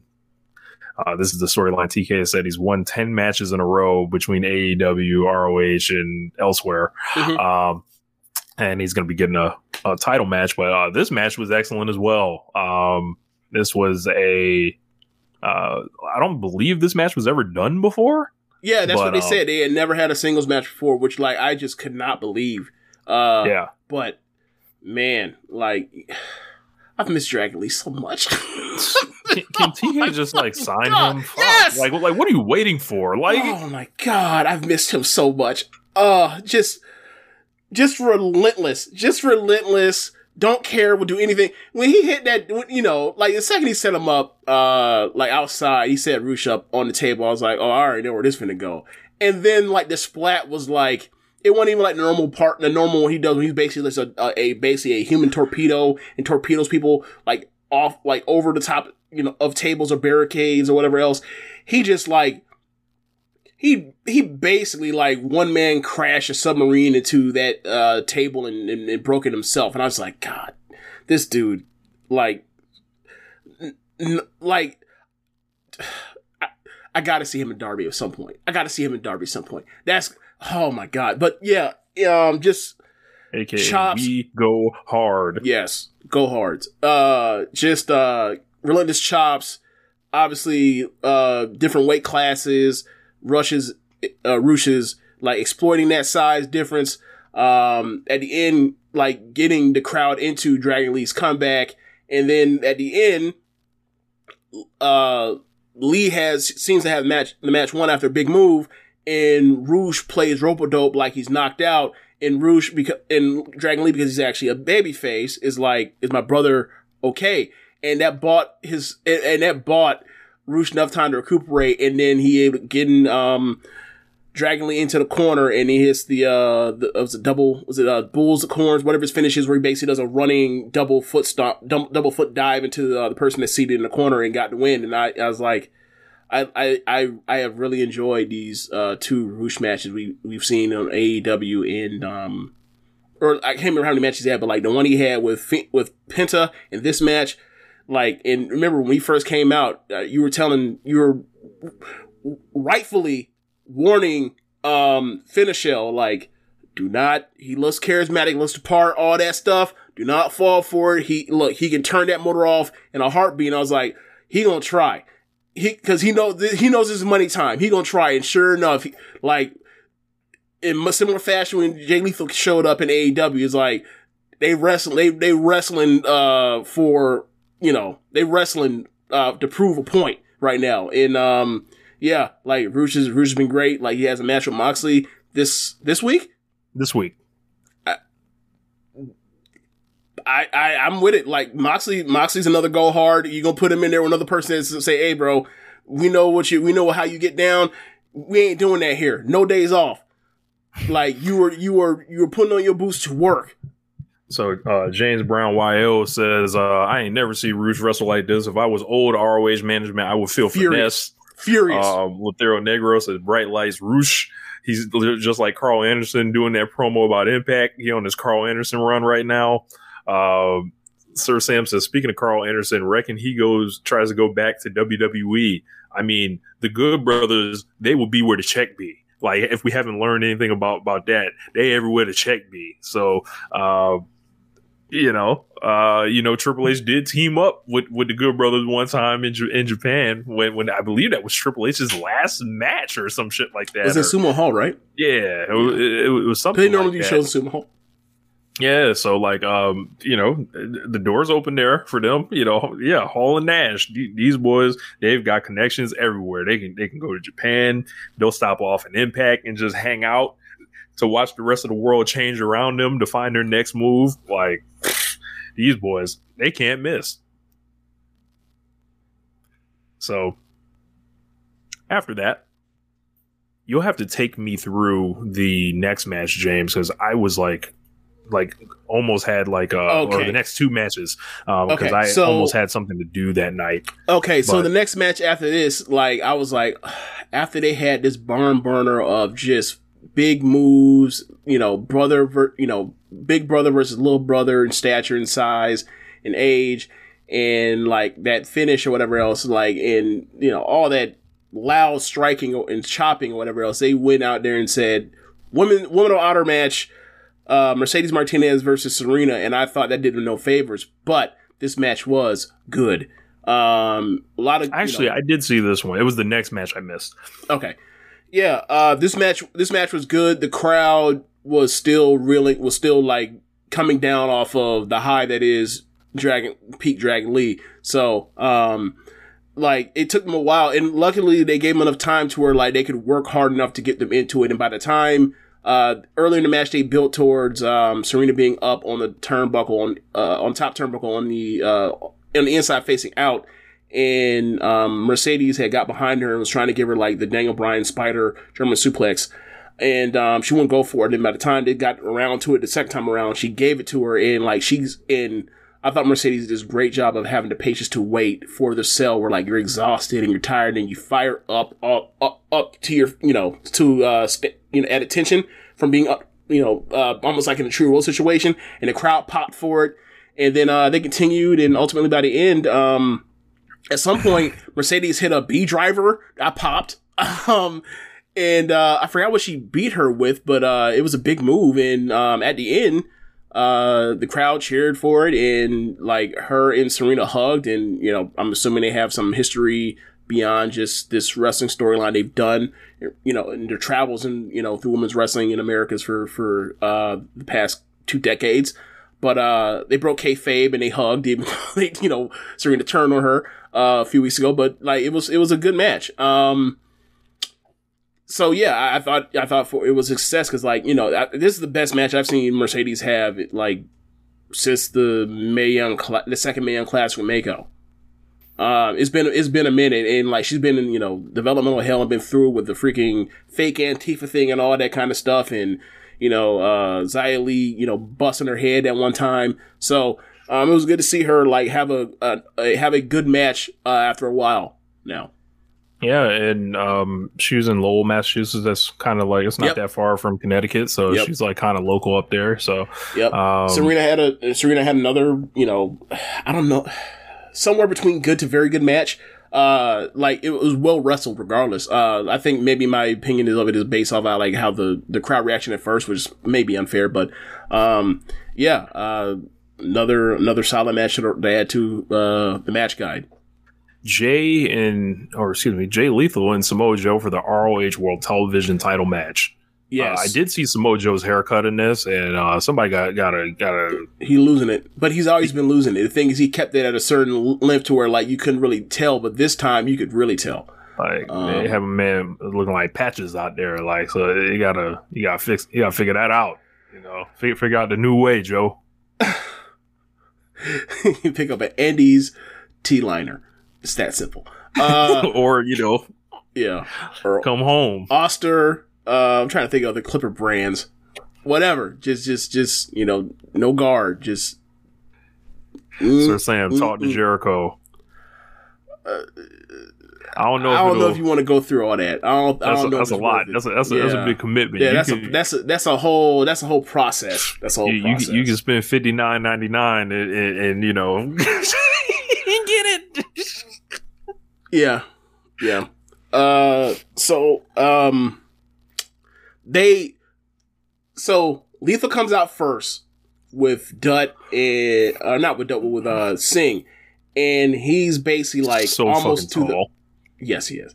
He was uh damn near Lethal was damn near like to the mat after its entrance, and then Joe's music hits, and then Lethal turns around like this motherfucker won't even let me complete my entrance.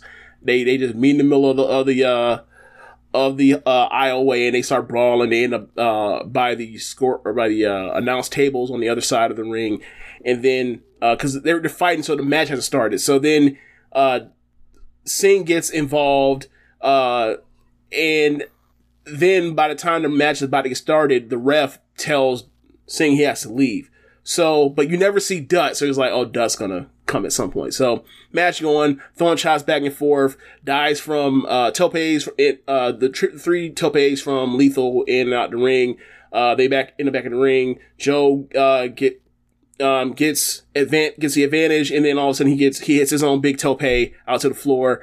Um, and then Joe seemingly is going to win the match, and then out comes, uh, Dutt to cheat. Uh, he runs distraction by bringing the, the, the lead pipe. The ref moves the lead pipe, and he's distracted by Dutt, and that gives, uh, Lethal the opportunity to grab the title and clock Joe for a near fall the crowd bought. Um, and then they continue back and forth, and ultimately, by the end, Joe ends up uh, overcoming and winning. I, I thought it was a I thought it was a very good match. I wouldn't say it was great, like, uh, but it was it was a very good match, and like, like Joe and Lethal in 2022. Go figure. Like it, you know, obviously, if this match was a decade ago, it'd be a, you know, a killer match, or you know, but either way, it was still another very good match, and like this match was better than the Adam Cole match from uh, the Owen Hart final. Definitely, definitely. Yeah, Jay Lethal. Yep. It's, it's, it's almost like your boys told you. Yeah. The, the Uh, respect tour continues. And I gotta say, I gotta say, I enjoy the hell out of how annoying Sanjay Dutt is. Like, Oh yeah, bruh, the color, like he had, not only does he have the pencil in his ear, the, the pencil is colored, like, like a, you know, like you get a pack of, you know, Crayola colored pencils. yeah. Yeah. Like he gets one and he gets whichever one matches his suit. It's, he's so fucking annoying. And he, and, and like, and he can talk his ass off so he can't never shut up and he's small. He- he's a perfect heel. He's a perfect heel manager. Bro, I like this unit because I do. like like Sanjay or um fucking Satnam Singh is like, bro, when he's standing outside the ring, his head is like almost up there with the top Oh. rope and shit. I gotta Bro, also it's so when they funny, threw bro. when they threw him out, when the ref threw him out, you gave him mutter. That's bullshit. I fucking howled. He yelled it twice. I howled because I was like, is that is he? Because it's because like with the accent is, is the Punjab accent is fucking great. Like I. I don't know if he's doing this on purpose. If he realized it would like, yeah, like this little, this little like uh trio right here. I like that. I really do. I really do. Um Just protect Son, just protect Singh because I, I don't think he's ready for that. He's clearly they only Right. let him do but so much. But like lethal with heaters, it works. Uh, Diogo says, uh, I think that to maximize Samoa Joe right now, his matches need to be 10 to 12 minutes, strong style matches. Oh yeah, that's been the case for for yeah years at this point. Yeah. Like you know, yeah, you're absolutely right. I absolutely agree with that. Like Similar to the Suzuki match where the right. aura and the hard strikes carry Just- the aura. Just Yep. throw chops, be charismatic, and have great facials, and then go to the finish. Yeah, or fight, you know, uh, Kyle O'Reilly. But you know, there's only so many Kyle O'Reillys. Um, uh, Sir Sam says the elite versus this trio. I, What? The young boys trying to super kick Satnam Singh, but like hitting him in the waist. Uh, like it was it in the they, belly. like they would have like Kenny Omega like like throw him to the corner and they're like on the second rope and they throw super kicks. Like they would come up with some Bro, convoluted way to, to you know or contrived way to uh, super kick him. Yeah, it'd be funny. Then we got the main event. Uh, two out of three falls. Uh, ROH. No, no, no. I'm sorry. I gotta Titles. cut you off. I got. I came up with the one. They Oh. get the, the the match is up outside the ring. He's on the floor. They super kick him while he while they're both on the apron. That's how they do it. That's how they do it. That's how they super kick uh Singh. That's how they do it. That's how they get Simon sing. That's how they get them right there. I would love to see Kenny do a V trigger off the top rope. Like that would be. you know, he'll have those fresh, you know, the fresh surgically repaired body. You, know, you, you can put that to, to the test. You know. Because you know, like, I, well, part of my part time is like figuring out ways for like in matches for Kenny Omega to hit a, a random V, like a, an elaborate, overly complicated V trigger on somebody in a makeshift way. So like, yeah, that's right up my alley. Like, yeah, get this man a ladder and let him come off with a V trigger off the ladder. I don't know if it was Sam that I was talking with the other day. He was talking about the prospects of. He's like, "Does anybody ever think about Paul White versus Kenny Omega?" And like, I thought Why? I was like, "Yes, I have thought about this match before." Um, I was like, and I think you know, if if, if Paul White's in, you know, and got his working shoes on that day, I think Kenny could get him to four stars just off of like, you know, at this stage, I think he can do it. Um, like because the second that Kenny Omega launches for a V trigger and then ca- catches a WMD to the knee, I'm gonna fucking die laughing. I'm gonna give that shit three stars immediately. Like that shit bumps it right there. Like so. So okay, I see that they say that I see Sam said that like they can launch Kenny to do a V trigger. Like, uh, what kind of launch? Do you mean like the Mayu Iwatani rocket thing or whatever else? Where like he was running from one corner to the other, and then like they they kind of like catapult his and propel Yeah. him. Like, Exactly. Yes. Uh, Yeah, MJ okay. PR. Can Paul take a Snapdragon? Yes. uh, I, the thing is like the position he has to get into to actually for like Kenny to be at a stable base to then hook the arms and then do it. I don't know, bruh. I don't know. That might be that, that- yeah. I don't know. Can, can he take Like, the one wing yeah, angel? on- We'll see. look, tell them to tell uh tell them somebody to, to, to run that on Fire Pro and we'll see how that goes. Yeah. How about that? Then we had our main event, the ROH World Tag Team titles. Best two out of three falls. FTR defending against the Briscoes. This match was a long match. Um, and it was like, uh, I, I really, really liked their first match that they had at Supercard of Honor. Mm. I don't think this match was in that match's league personally. What you mean? This is seventy third greatest match of all time according to Cage match. that might be the single most offensive rating I think I've ever seen in the history of like me ever using cage match. Like Mm, I've, I've look, man. Nine point five five for this. Yeah, look, man. like it's like it's look, I've Okada seen- Omega or something, or Look. or a G one final. Like Rich, Rich. no, Look, you, you. I'm not gonna bring it up, but you know what I've seen. So like, I I can't just outright just say you're right. I've seen some terrible over. I've seen some terrible overratings, and I've seen some terrible underratings on Cage Match.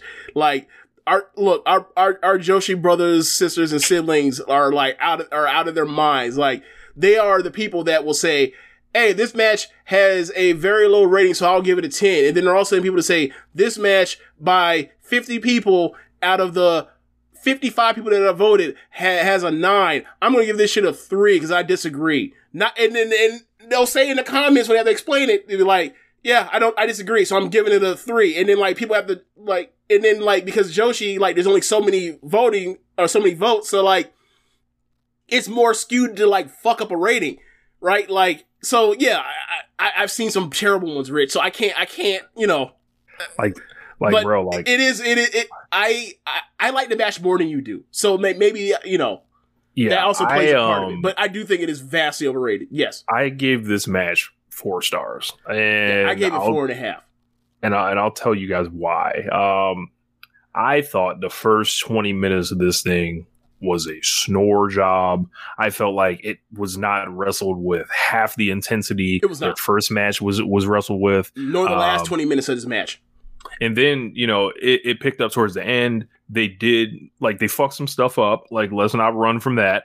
At the end, Um, yeah, yeah. That that when they were trying to give each other the vertical suplex where they both stay connected and they end up on the floor and they end up I don't know what happened, but like they end Yeah. up basically like giving each other a a, a simultaneous brain buster on the ring. Or sorry, in, in the inside the ring and then In they the rolled ring. out to the floor. Yeah, yeah, yeah.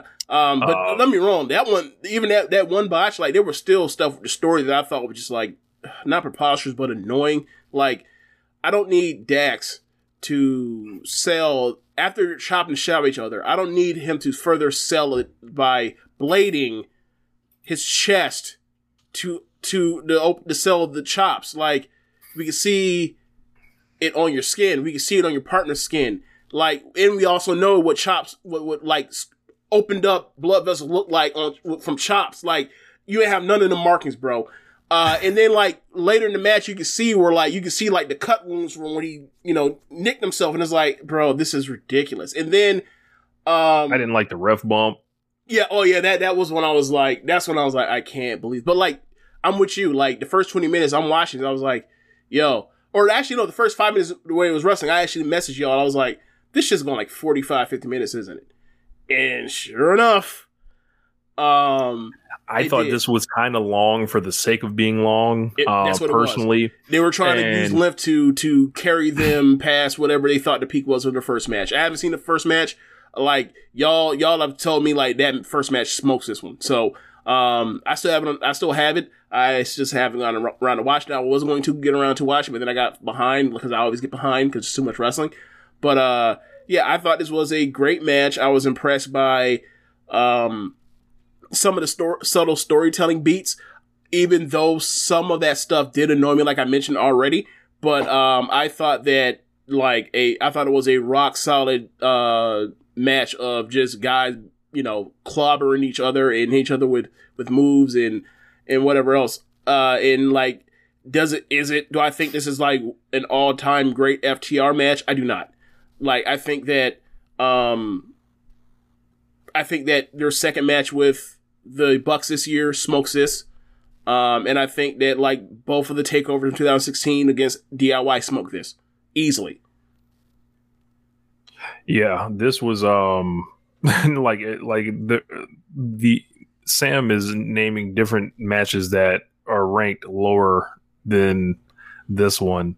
Um, Yeah. So let's go through. WrestleMania 25, Undertaker Shawn, I think is ranked lower too. Kenny Omega and Tetsuya Naito from G1 2018. Uh, that has the same rating as this.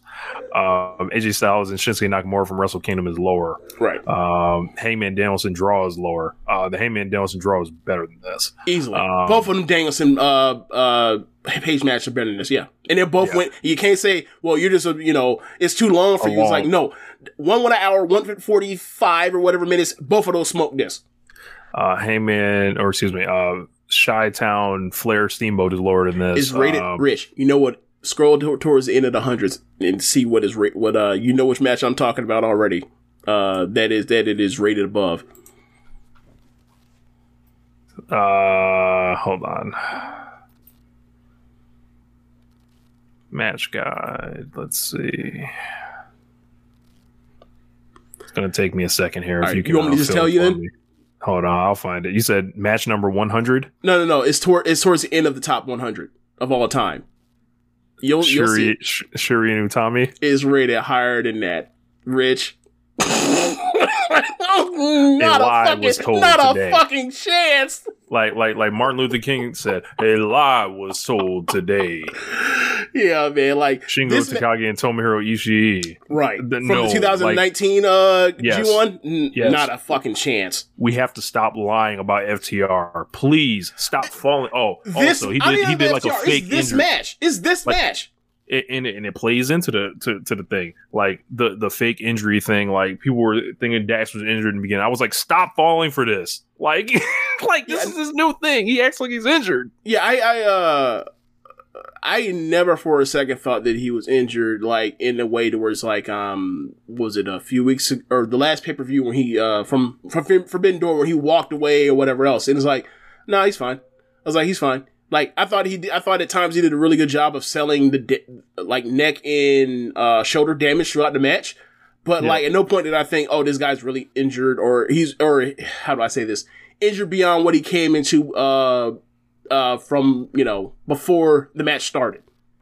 Yeah, man. I, I I think it's just part part of the campaign that's going on this year. So like, you know, pe- people are going to try to wheel these boys across the uh, finish line. The second, So, like the second Bucks match uh, that they had this year from what was it March? Smoked this, or was it uh, was that March? uh, April. April. That's right. Yeah, that that's that. Th- that's the FTR match, uh, or even the one that y'all, you know, y- y'all said what happened um, with the Briscoes early this year. From what I hear, like those two matches smoked this match. Yeah, there's man. I'm just looking at uh, 74 through 100 on this. Uh, I can tell you, number 74, Ken Kobashi versus Steve Williams. This is not better than Ken Kobashi versus Steve Williams.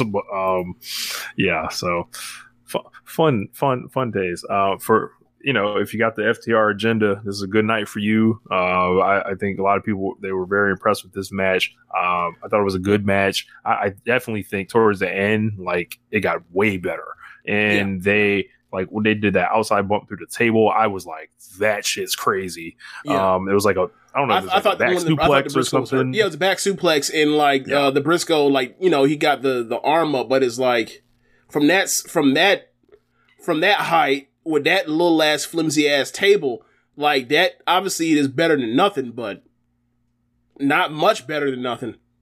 Yeah. Um, the finish was crazy. Like the second rope pile driver. I haven't seen one of those since like uh, uh obviously MJF and Sammy Guevara did like the, yeah, when they kicked out of that bitch, and I said that was fucking stupid that they kicked out of that, and they did the right thing. That's the end of the match. I'm sorry, Yeah. he smoked that man. like they did the tombstone. Uh, the last one I saw like this was like Naito and Kota Ibushi in the first day of the 2017 G1, if I'm not mistaken. Okay, Um, so yeah, and that was the finish, and it kind of, you know, I didn't expect to be the finish, but it was, and I was like, oh, that was cool. And uh, FTR retains, and then at the end, um, uh, Yuta and Claudio Castagnoli come out, kind of stare those guys down. So maybe they're going into some type of program there for all the belts and and everything. So, um, yeah, that was ROH Death for Dishonor. I thought it was a good show. I didn't think it was like great, but um, it it was I- pretty good. Like. I, I thought it was a great show. Like I, like I, I I enjoyed the main event. I thought I gave it four and a half, like I mentioned. Um, I the the the pure rules match I thought was great. The Dragon Lee match I I think it's four and a half. Um, and you know, obviously, I missed out on the the trios match with with Dalton Castle. Maybe that's skewing my opinion, but like, it's at worst a, a kick ass show, and maybe it's great. So I, I thought, I thought, you know, it's an ad, you know, it's damn near an eight on cage match if I had to vote for it. um, this is funny. Uh, so there is a tweet that was shared in the uh, comments here. It was actually a tweet that was sent out by Rossy Ogawa. Um, James, I'd like you to find that and click on it Oh because god, I'm looking at it and I am dying laughing that he reposted it. is it him in the casket? No, Okay, yes, he was in a casket at the end of the uh, show. All right, let's see. I mean, bitch, it's it's him and Tony Khan every year at this point. So yeah, why not? let's see what this let's see what this says. All right. Uh so it's Rossy Ogawa and like in the pictures that y'all have seen the last two or three years of Tony Khan winning Wrestling Observer newsletters, uh, Booker and Promoter of the Year. Like they, this has been his running gag, and I have this in my phone. Like, uh, like I even have the one with Nanae in this too, when she was back when she was still running Seadlinnng. Of like they same graphic. They they take out Tony Khan, they add in Rossy Ogawa, they put a picture of Rossy Ogawa from like in that white suit he was wearing uh at boot from his Budokan Hall show from last year. Uh, so yeah, like I guess I guess he finally came across it a year late, but uh. He's, he says this is an unofficial image made by an American fan. Whatever it is, what uh, what is evaluated in part is also the evaluation of stardom. Like, yeah, like Rossy Ogawa by the end of this year, given the way this year is gone, is going to pick up his second best promoter, best booker award behind Tony Khan. Um, so yeah, like yeah, you should have a right to, or you should feel however he wants to feel to puff his chest out. That's just funny. I, and it's fucking hilarious that like this has gotten to him because like, you know, he's so stoic. He'll be see he'll see people get dropped in their heads. He don't budge. He'll see people get you know punched in the face. That happened in the Syuri and Tam match that we saw last night or uh, from some Sunday. He he won't move and he'll tweet about like the fierce battle in the competition all the time. He's unmoving, but then like at the same time, like and I, I think it's an age thing, but like at the same time, like I'll see like old clips of him from the old Joshi stuff, and he's like he's getting the heat as a manager and shit, interfering in matches and dressing up crazy. And then you also you'll see him like with Starlight Kid, and like he'll put on like the Starlight Kid mask that Starlight Kid made for him. It like he's a character, man. He's a he's a true character. So like I, I bet he I bet he chuckled at this and and said, let's put this up. Yeah, but uh, uh where were we? Where were we? Say goodbye to your credit card rewards. Greedy corporate mega stores, led by Walmart and Target, are pushing for a law in Congress to take away your hard earned cash back and travel points to line their pockets. The Durbin Marshall credit card bill would enact harmful credit card routing mandates that would end credit card rewards as we know it. If you love your credit card rewards, tell your lawmakers hands off my rewards. Tell them to oppose the Durbin Marshall credit card bill. AEW Dynamite, Okay. um, Fighter Fest, uh, week two. Um, we are, I don't, I don't know how we're doing on time, but we're going to try to get through this. Um, so yeah, we opened with, um, uh, Brody King taking on Darby Allin. Uh, and this was a pretty good match. Ooh. I love this match off the start. Oh my god! Like Darby is when we talk about technical wrestling, he's another great technical wrestler. Person also is great at psychology and understands his size compared to monsters, how to put them over. Like he's great wrestling big dudes, and he because he bumps like crazy for him. He makes these people like monsters. Like all the stuff, or not all the stuff, but like the good deal of the stuff I had complaints about Moxie eating up Brody King. Uh, was it two weeks ago? Mhm. Like Darby said, like I'm going to make people just forget about that. Like Brody's a monster again. You can hear him roar, and Darby. This match was awesome. Like he he him and Nasapoy fighting to the bitter end until they're dead, and you got to kill him to beat him. And look, people are willing to oblige that. You want to die so bad, I'll put you in a coffin. Um, Brody did hit the Gonzo bomb for the win. I just miss when Darby used to win, but you know, that's just me. Um, I don't think it's over.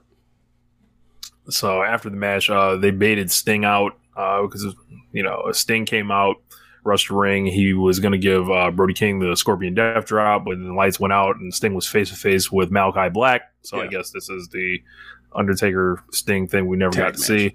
oh, Um, God damn it! I didn't even think about it, but I, I was thinking tag match. But yeah, then um, Brody King grabbed him and um, Al- Aleister Black shot Sting with the Black Mist. So, you know, uh, having flashbacks of the great Muta. Um, and, you know, Sting passed out essentially. And then that brought out Miro. Miro kind of had some covering, looks like underneath his glasses. Uh, and he's, he's just stopped. And then there was like this invisible fence and he just stared him down and Right. nothing happened. it was like I'm going to come out here and I'm going to stop Darby from getting murdered, but I will not like intervene physically. And like I still have smoke with, uh, because he had actually underneath the eye, pa- uh, uh, the glasses, he had like an eye patch on one of the eyes from. I'm guessing he's selling, um, the uh, the misting.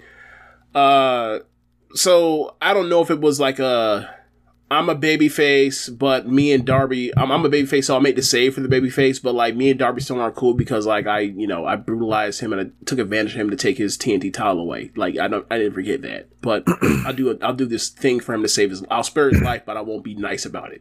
I don't know. Uh, but I want to see, uh, Miro in, in Malakai get in the ring. The sooner the better. So after that, um, we had uh, Cole Karter, uh, the former two dimes in NXT, former AEW uh, dark wrestler last year, is back. Um, and ba- basically, uh, Starks brought up, you know, last time we saw you, you was sleeping with the fishes on NXT. Uh, and it, but Carter said he's going to win the FTW title tonight. Uh, this guy's a you know young guy, good look, uh, well put together, and um, they're giving him another run here. So uh, after that, William Regal and Orange Cassidy both joined commentary, um, and Regal was kind of you know tickled at Orange Cassidy.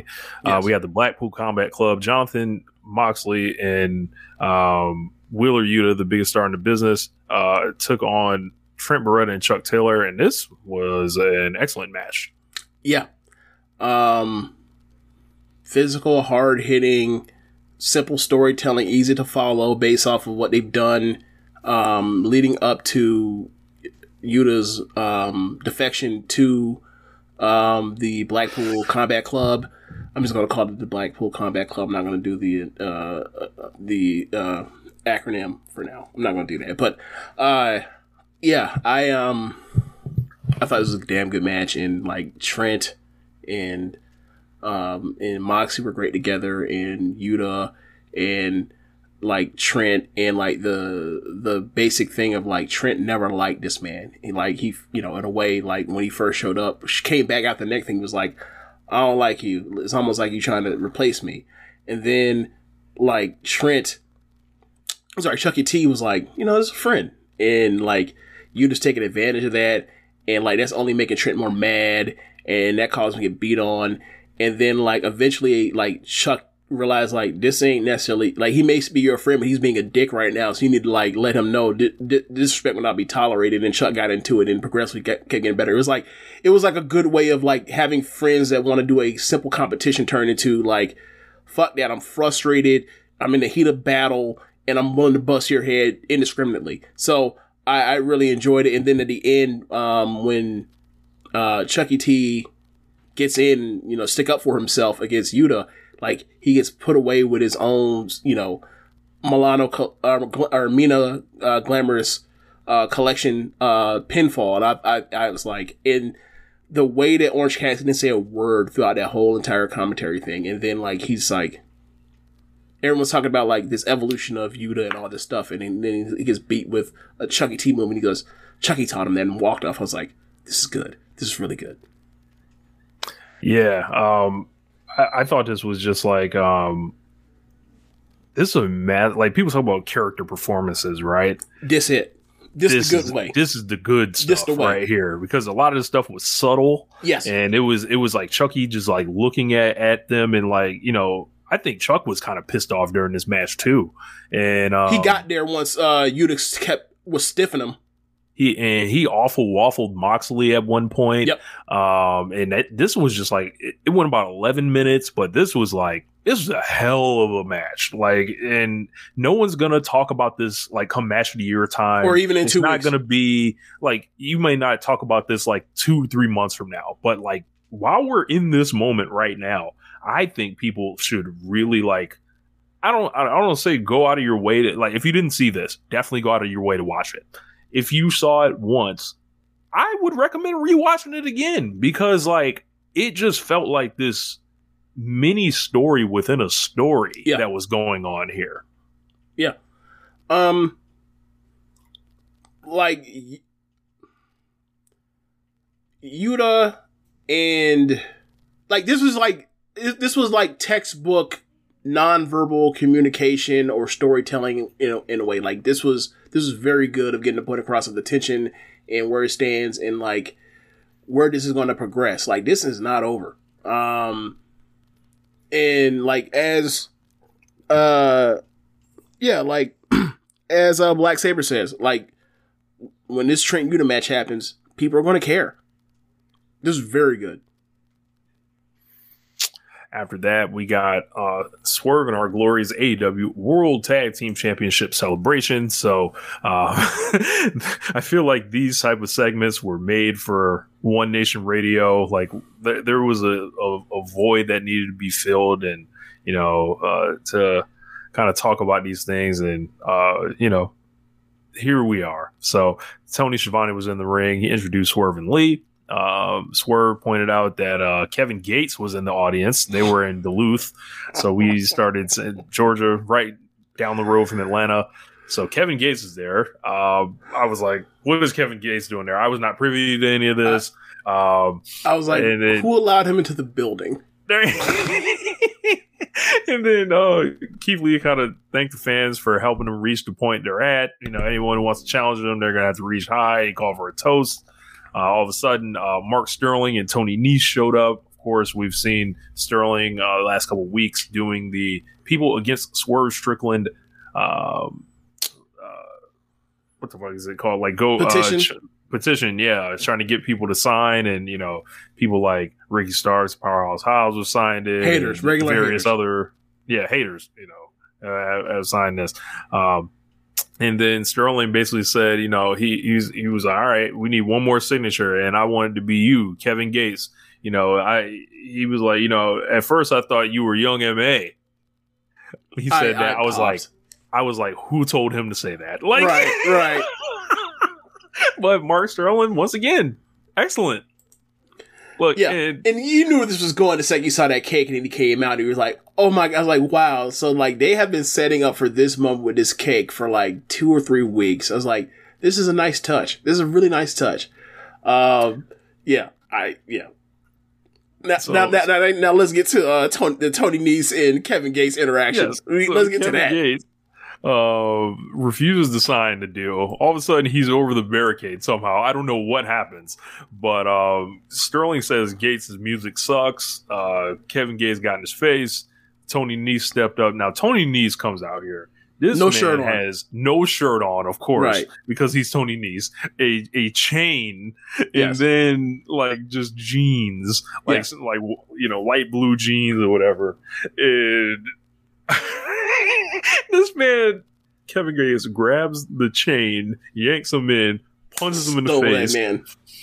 and then you know Nese goes flying, and then all of a sudden swerve threw the cake at him. I think a lot of Yes. people did not like this segment, but I don't give a fuck because I did. Um, the, y'all just gonna had to let us have this uh, because I thought it was I thought it was awesome seeing like the the kind of uh, rapper that Kevin Gates is and his status right now and everything. It's like he's not super poppy like it's bringing Flo Rida in, and he's like current where he's not like.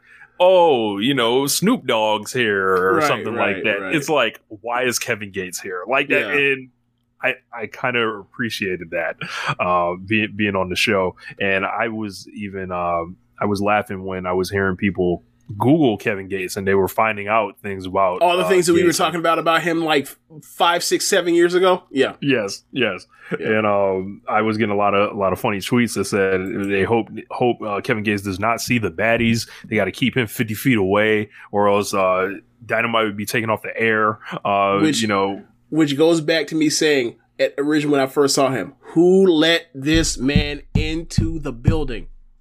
Um, like so Kevin Gates is a viral machine. All this stuff Oh, went I- viral. don't I know it? Hold on. Uh, if I remember correctly, I, if I go to my YouTube or not my YouTube, I don't have a YouTube page, but if I go to actually I do. It Doesn't matter. It's not important. If I go to my uh, Twitter, I remember making a video of because Hiroshi Tanahashi had made a shirt that said "Never Tired." I Yes. had made an interest. I had made a video from one of Ta- Tanahashi's entrances, and over the top of it, I, I put in Gates. I don't get tired. Uh, Yes. and I, I had now have Kevin Gates it. was a couple weeks late. He could have been there with Tanahashi, and we could have really had, you know, the true of cultural exchange. the, the true cultural exchange. Like Look. never gets never tired meets I don't get tired. You know, Yeah, uh, it's some of the things I think about that go in my head. Like, but like the idea of Kevin Gates and Tanahashi being on a wrestling show, like that, that is One Nation Radio, right there.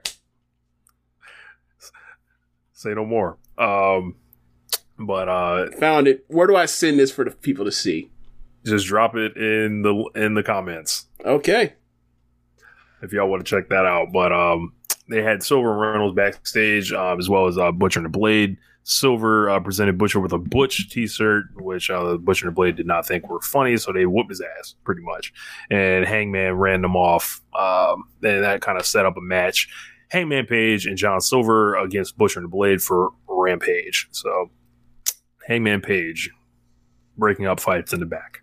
So um, Christian Cage and Luchasaurus uh, took on the Varsity Blondes.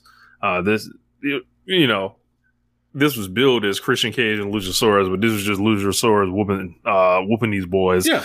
This, And, was, this, was um, War, this was MJF and Wardlow versus some geeks. Yeah. So uh, they fucked. He fucked uh, Griff and, and Pillman up, uh, and then Christian tag it in just for the cover. Okay. You went to say they fucked him up, but like you stopped and said they fucked, and then you paused and said fucked again. I was like, wait, what?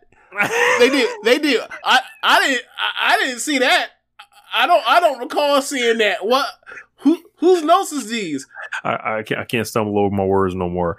But um, no, I'm just saying. Like you, I was like, it's uh. I wouldn't. I wasn't expecting that one, but yeah. So I'm sorry for derailing the for the, the the the progress, but yeah, I just wow. so Christian is uh, on top of uh, Shit.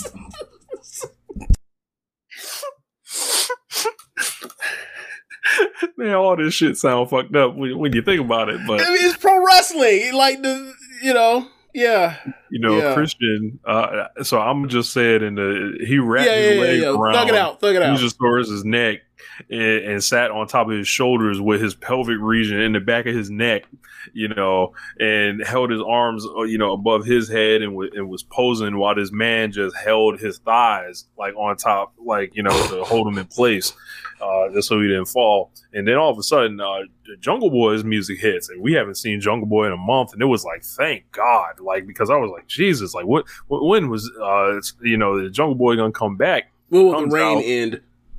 Comes out with with, with, a, with a chair in hand, faces off with Luchasaurus, finally going eye to eye, face to face with this guy after a month. Luchasaurus has been beating the shit out of like everybody under this uh, brainwash or delusion kind of by by Christian, and then all of a sudden, like you know, they're face to face, and it's like, well. What you, what you want to do? I, I, that's what Jungle Boy kind of looked at him like, and then Luchasaurus kind of just he softened at Yes. the moment of truth. And And the moment of truth shows his real friend.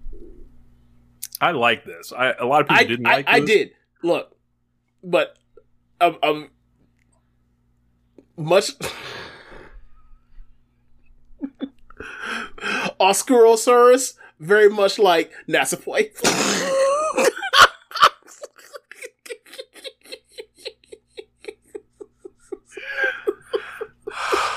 Um, Who, who's ever gonna make that comparison? exclusive exclusive audio on One Nation Radio. Yeah. Um, Christian is in disbelief that this man he was just on top of uh no longer cared about him. Um, and the Jungle Boy went chasing after Christian, and uh, Christian ran all the way all up the concourse. Uh, Yeah, he so- ran he ran about the rucker. It was hilarious. Yeah, so he was running like Jim Jones. Um, and said Rooker. Right. Um, YouTube it.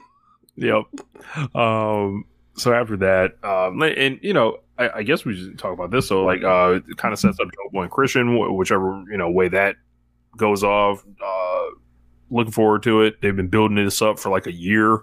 So like ever since you know they were the last two in that battle royal, like you can trace it back. So uh, this is this is really cool, and um, we'll we'll see you know which way this goes if it results in some no DQ match or uh, whatever they want to do with it. Do you think they can get away with holding it off to, for All Out, or does it have to be on uh, a TV show in the next couple weeks? They can do it at all out. Okay. They don't waited this long. Shit, like Yeah. Um, the Gun Club were backstage, um, and said he wanted. Christian was the one who got worked. yep. Who, who knew? Uh, Um, so the Gun Club was backstage. Um, they declined the claims match last week. Austin Gunn said he wanted to battle Max Caster one on one in a rap battle. Did you watch this, did I watch Rampage? or did you see this rap battle? Yeah, I watched Rampage. I saw it. yeah. Okay, I we'll saw it to today. Actually, I saw. I watched that before I ended up watching um, uh, Death Before Dishonor. Yet. Okay, because it. I don't know. Like we haven't talked about it or whatever, but we will. Um, I don't, I don't understand why it's so hard to stay on beat even with no beat. It's I know it's I know with you know the mic and they don't have an earpiece in. I know it's harder than it looks, but I was just like, boy, um, wow. Okay, so fuck it. We might as well get. I might as well ask you. So I got a text from buddy, a buddy of ours, who was like, "Yo, Austin Gunn killed him," Uh, and I was like, "I didn't think so." But then it was more competitive than I thought it would be for geeks that are go- for for people that are uh, playing geeks. I'll put it that way. It was a lot more competitive than it should have been. like when I was watching it from my experience, I felt like they both came with one verse each that they may have had like eight lines memorized for. After that, they were freestyling. They were they were going back and forth. Um and not necessarily like doing it Well, well. yeah, exactly. Yeah, like but but they were doing it like and then like Caster at the end, I felt like he had the better energy and you know, and then it was Austin's job to kind of lose. But um I think for like if you didn't know Austin Gunn rapped, you were probably a lot more impressed with him. Like like hold on, he can rap like but if you actually expected something of him, you Yeah. were like, oh, like like it wasn't that great, but Yeah, yeah. uh like eh, like I would say Caster won, but I don't know. I mean, Caster won because he was he was built to win. Yeah, That's No, no, part no. of the I'm work. looking, I'm, I'm looking at the shoot element of it. I'm I'm I'm dubious of how much of a shoot it was. Mm-hmm. Uh, no, no, but- no, I, no, I, no. I mean, just from a real perspective or whatever. Like, Right, you right, talking about bar for bar, right? yeah, just like, all right, who I was? think I, I think it was designed for him. I think it was designed for Caster to have better bars. Mm. I, what I will say is, I was surprised that it was more competitive than uh, than I thought. Like this, okay, it's not nearly as good, but if you were to compare it to the Usos New Day rap battle from 2017 on SmackDown, like it is very much in that vein of they're going back and forth, and at the end, like there's going to be a line or a number of lines to be said, or you just can't recover from that, right? And that's the end. And like they, you know, the whole thing was set up for the end to be, you know, eight mile a mile spaghetti. It's just Mhm. uh, you, you choked, you choked, you choked, you choked. Mhm. So, um, yeah, I, I, I thought that it did what it was supposed to do. I was just surprised that like it was, it felt. I didn't feel like it was uh Aust- Austin came with more than um Max Caster expected. I thought that like they were working in tandem. Uh, Mhm. I thought at times it, it, it felt like it broken it was broken down at times. Uh, but I don't know. But I thought I thought it did what it was supposed to do. Um, uh, in general, compared to other rap things we've seen, and um, in, not touching in- the cipher at all. no, not even in the same. We're we're- we're not even in the same universe, let alone galaxy, let alone planets. Like, nah, man, like that that thing is a work of art. Um, the cipher from uh, from um, uh, Swerve and and B Fab and Adonis and uh Top dollar. and Top Dollar. Yeah, that, that thing is like one of the greatest like talking segments in the history of pro- American professional wrestling. Yeah, like so, but yeah, like, um, but yeah, like I, I thought it it worked with the crowd. Um, and the whole time I was sitting there cringing, I was like, It feels like it's gonna go too far at Yeah. any second. Yeah, yeah, yeah. And then they were having trouble like staying on beat with like their cadences as they're you know rapping. I was like, uh, there, is it the earpiece? You know, this delay from you know hearing themselves talk. Like I, I, I thought, you know, the whole time I was thinking like, oh, this is gonna fall off the rails, and they were able to land, land, keep it in the road. That's the way to say it. They were able to keep it in the road. So, uh, from that perspective, it was a success. So, uh, FTW Championship, uh, Ricky Starks and Cole Karter. This went about six minutes. Uh, they kind of had it back and forth, uh, but Ricky was very Oh, oh, popular so- with the crowd sorry. here. One, one last What? thing. Back to the battle rap. When Caster kept saying that he's anti, uh, he is anti-gun, the crowd was definitely not rocking with that.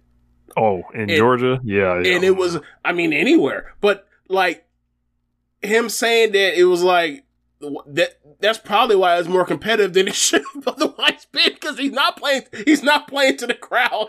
You- Usually keep, he is. Keep them bars. that keep. Look, keep, I understand. I understand that, like you know, kids are getting shot down. You know, every other every month in this in this co- stupid country. But still, like they weren't rocking with that one. Like you, you know, if you're talking about Gresham, and he got to work to the crowd. You got to work to your audience MC. Yeah. Leave that leave that bar out. Say that for a different like- crowd. Like there's a lot of different ways you could go with the gun name d- to diss them with. Pick any of the other ones.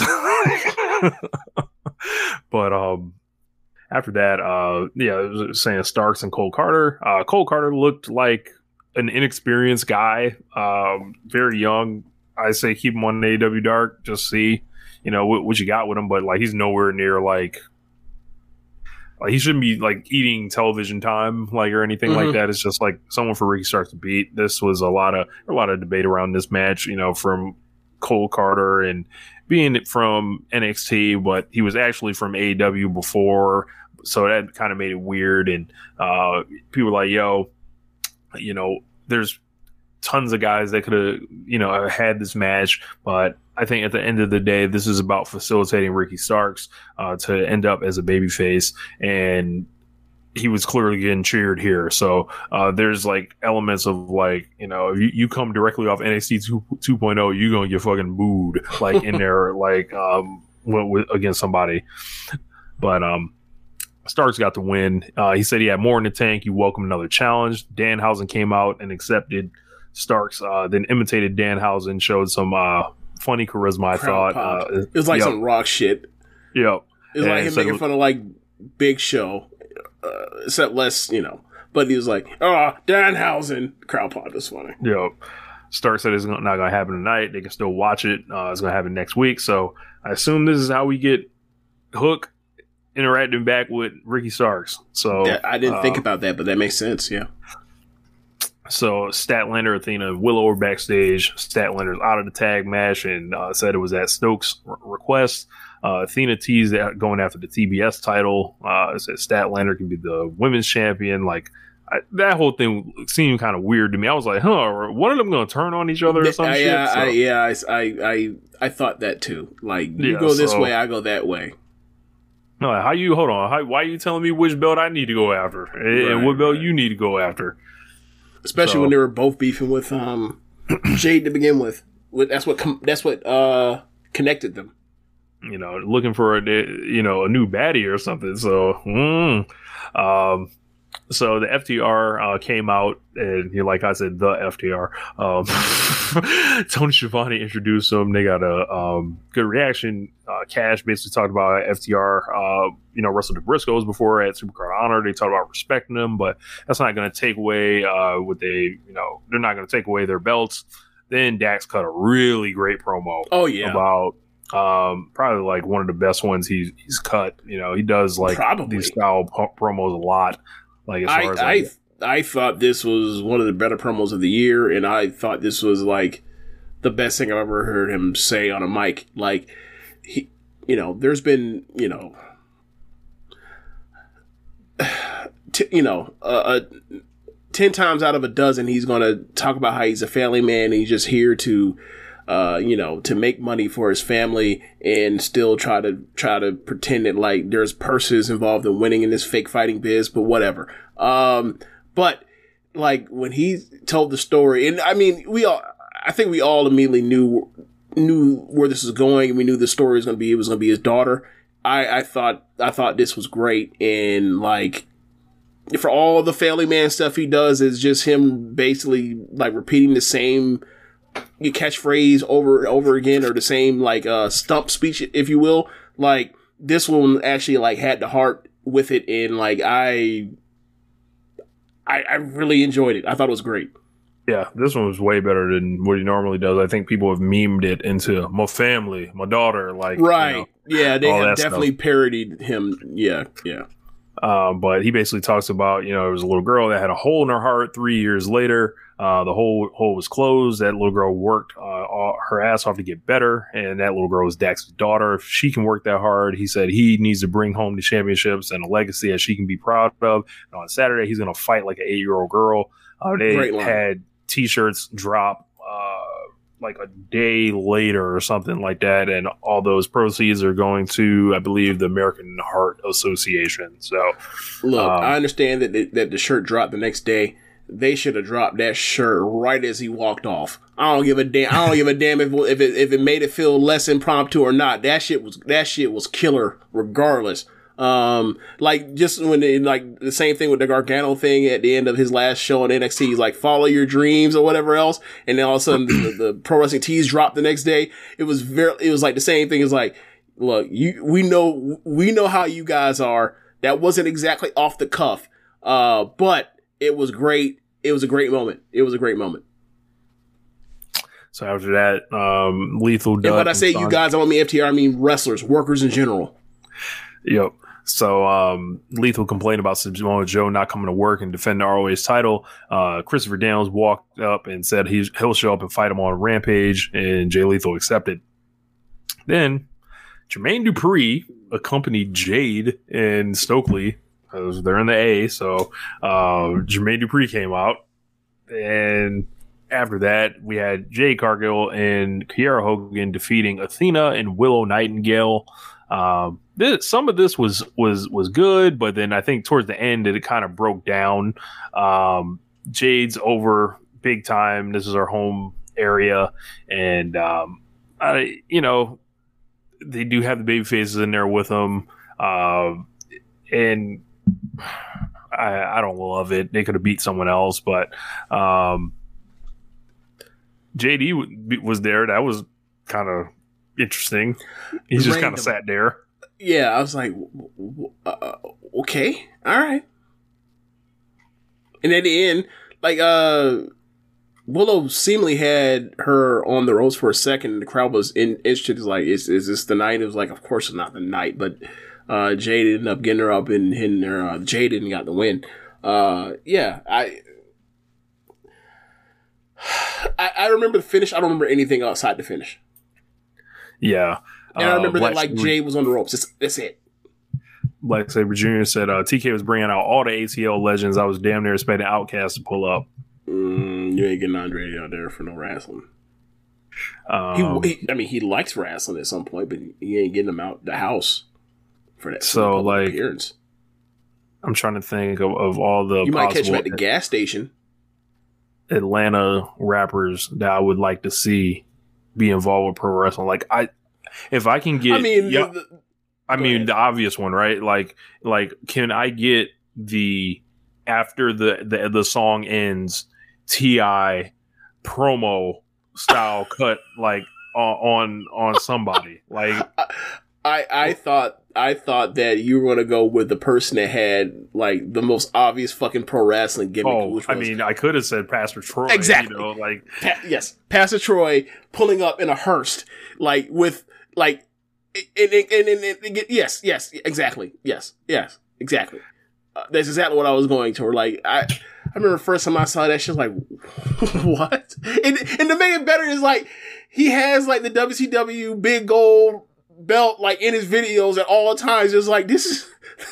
Like, this man is a fucking wrestler. Like, he's a rapper, but he's a wrestler. This is, like you know how he got what made him like what what blew him up yes yeah like the fake beef with master p is like this man is a full-on wrestler he worked a gimmick against somebody that a, a, a program with somebody that had no idea he was even in it like just amazing just amazing but uh I um I, yeah. I let everyone in the comment section know like go ahead and check out the Pastor Troy This Is City video. oh my yeah I gotta say, if you if y'all ever play that shit in uh in a system, boy, that shit hits. oh, that shit hits, and you don't even expect it. It just rattling your trunk. Like, good lord.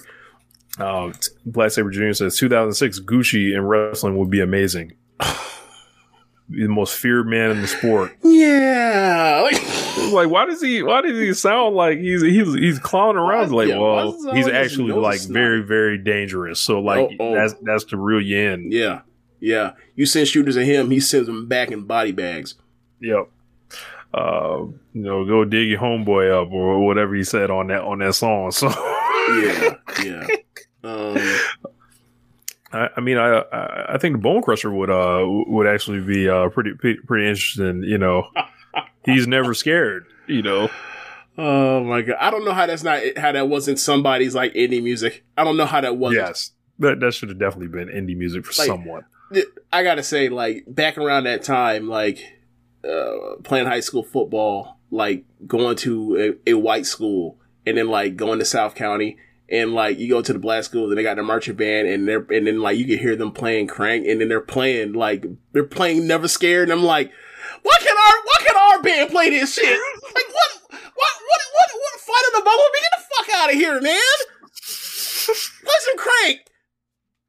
I'm on the wrong side, man. telling you, like, uh, I- look, we were good, but whatever, man, whatever. Like, sometimes I think like if I just went to Clearwater High School instead of Countryside. Sometimes, I, I- I- sometimes I really, I, I really wonder how the things would have uh turned out or whatever as far as uh that. But whatever, man, we are where we are. Yeah. Uh, then we got the main event, the barbed wire everywhere match: Chris Jericho versus Eddie Kingston. And man, you would think that like a mass murder was committed, a like injustice, like the law was broken. Um, I saw people reacting to this match like it was a sub two star match. Yeah. I was like, Nothing what? mattered outside of the finish. That was one of those for people. Nothing mattered like, outside of the finish. Huh? Like, oh yeah, a little scrappy head buster for sure. Um, that, Who- that should definitely be Rampage. somebody's Rampage. Yep. Um, but I saw this match. I was like, yo, these dudes beat the shit out of each other. Mhm. Took crazy bumps Mhm. off of this shit. Um, all the swerves kind of worked for me, like the twists and turns, like the bringing Anna Jay out there and uh, Sammy Guevara emerging at the end, kind of like how Shawn Michaels emerged at the end of the Triple H Sting match or whatever. And it's like, oh, this one motherfucker you didn't account for that, that he's right there. And then that's the first time you've seen him since he got thrown off the cage. Um, and obviously they had had the deal where um, Jazz breaks out of the shark cage. So yes, I understand you like, yo, they probably killed the gimmick. Obviously, you don't want people to get out of it, but I'm like, it's, a, fucking Jericho shark match. cage. It's a like Jericho match. When have you never seen? Name me the Jericho match where nobody gets out the cage. Whether it's a cage match or sharks in a cage, Kevin Owens is getting out the cage. Chris Jericho is getting out the cage. Like, you know, it ha- it happens every single time. I understand that like you wish those things didn't happen, and I wish they didn't happen too. But I know the man's tropes. I've watched him wrestle since since the nineties. Like I've, I've do- seen people y'all not saying know the Chris tropes? Jericho needs to. Chris Jericho, uh, he needs to leave the business. He needs to go like back to WWE. the he has no barrier- value. they they talked about him as if he was Triple H uh, last week. Rich, I thought it was hilarious. bro. I thought it was I'm like, hilarious. bro. I'm like, yo, I understand y'all like Eddie Kingston. I love Eddie Kingston. I'm like, is I is he to the no lose uh point yet? Like he, So- he's in the no lose matches zone. So I think the thing for me was I was more Did people satisfied. expect this to be the last like thing? I'm like, well, Jericho hasn't won at all yet during this whole thing. It took six men or five men and it, two it took women. all it took all of the King's men to to, to help Chris Jericho uh, take out Humpty Dumpty. Yeah. Uh, so you know it's in the thread while watching it live. Like I peeped I peeped all this shit. Once I saw that Rube they you know they put Ruby in control of the thing, it was like okay, well based off of the injury she has, like Tay's coming down. And that means if Tay's coming down, probably Sammy's returning. And like they did all the stuff. I like all that stuff I was calling like the second I saw Ruby, I, I said it in the in the uh, thread. So like I expected all of this stuff. They're gonna out the cage, let it down, or Sammy and are gonna interfere. Um so it took everything, and obviously the, the finish was botched with whatever the fuck was Yeah. going on with yeah, they were and- they were clearly out of place, like Yeah. with something. and I- also I like the couldn't rush for it out. time. Like, hey, if you got a big match, a big blowout, or a people match that people think is a big deal, like how about like get rid of the squash match for uh do that next week or do that on Rampage for um Starks. But yeah, like they were rushing towards the finish. It felt like they were. It was a huge miscommunication between Guevara and Jericho and Kingston on like the the Hurricane, and then like they beat him, uh, and then at the end like Kingston throws him into like the, the mesh pit, and I was like the whole time I was like the, the mesh pit thing never got. No one went through that. Like, you know, um, my you know my Chekhov's gun thing is like just like, when is it going to happen? Right. So then he throws him out and throws him into it. And after he loses, Jericho throw, sorry, Jericho's thrown into it by Kingston after Jer- Kingston loses. And I was like, okay, so it's not over. Like, this is basically that, that was the thing to tell you, like, it's not over. And like, they jaw and they did a, you know, they did, they gave Kingston all the protection in the world. I, but the thing that's crazy for me is like, people have already forgotten that Kingston won the first match between them. Clean. Right, as a sheet. Made him tap out in the middle. Like th- it was like this never happened. to a, uh, like this was struck from the record, James. Yeah, yeah. So like I see so like, you know, there's the thing when um uh I forgot what what match it was where uh they were where Kingston didn't win. And I was like uh I can't remember what it was. I was like, don't, oh, it was um him trying to burn Danielson with the gas at uh Anarchy in the arena and, and like they end up losing because of it. And I was like, oh, I like this, bro. Um I could see uh, you you add that you, you throw that in there. You throw you know he didn't win the match against uh at the top of the cage uh at Blood and Guts. You get this is like all right. They got to have one more match and like Kingston has to fucking win and win then in that instance and then it's over from yeah, over with so people can get over this because like now it's reached a point where it's like this for me it's still it's probably my front runner for feud of the year. Um, but if they fuck it up at the end, then we're gonna have we're gonna be looking at this like people look at Gargano and Ciampa. Maybe Um, not to that epic of a yeah, level of uh, people being yeah. disappointed by it, but as far as like being sour on it, to where like people were at like you know. 90% of it wasn't fucking excellent, and like the 10% ruins everything for everyone. Oh my god. I, I never mind the three, four and a half star matches we already saw. I'm not, I'm not talking about Kingston and Jericho. I'm talking about Jer- Gargano and Ciampa. Like it, so, yeah, like, um, yeah, I, I- I think that they did it on purpose, and there'll be another match, and I don't think it's over. And like, I'm looking at it, and it's like they got big shows to do it at. Like, I don't know how long they can hold it off before another pay, more TV before we end up getting to, um, all out or even like the, the the perfect idea would be to do it in New York, but I don't know if they can wait that long because that's that's months away. That's months away. Yeah. Um I don't I don't know what they escalate to. Like it could be an I quit match. Uh, Sam was suggesting that. Uh I- I, think they could do that. It, it was they were people were uh, were saying some funny stuff like these guys are doing all the Japanese tropes. Um, so originally it was Kings Road, then now they they did like the FMW or whatever with, the, with the barbed wire shit. But uh, after that, like like uh, I think there was someone that uh, said maybe they can do UWFI next. So, um, bro, I when do I not saw want the to see a work shoot. I do not want to see Jericho do work shoot style. Please do no. Oh, Like, do you want to see Jericho try to give people buzzsaw kicks for knockdowns? I, I, I, I don't. I don't want Um, to see it. I saw that. the entrance to this match. It was well, some of the funniest shit I've ever seen Chris Jericho do. Like he pops up through the fucking Cody Vader and he has the mask on and the and the bat, and it's just like He you looks ridiculous. gimmick, you fucking gimmick. Like, um, but Jericho wins. People lose their mind on on Chris Jericho. I'm like, they turned on Chris Jericho. Like, you know what I thought? You know what? You know what? Uh, what video I thought of? Do you remember when? Uh, do you remember when Gail King interviewed R. Kelly? and Yes. then with the lion about about these about I didn't do this stuff. I gave y'all y'all trying to end my career. I gave y'all thirty years. I gave y'all thirty years. Like in my mind, I'm thinking like Jericho's like y'all hate me now. I gave y'all thirty years.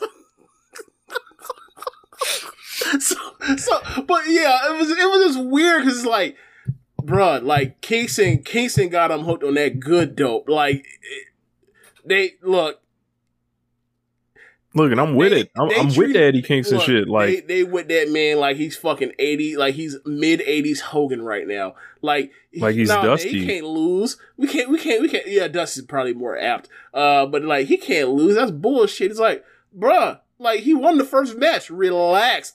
Like y- you never wa- you never watched pro wrestling before.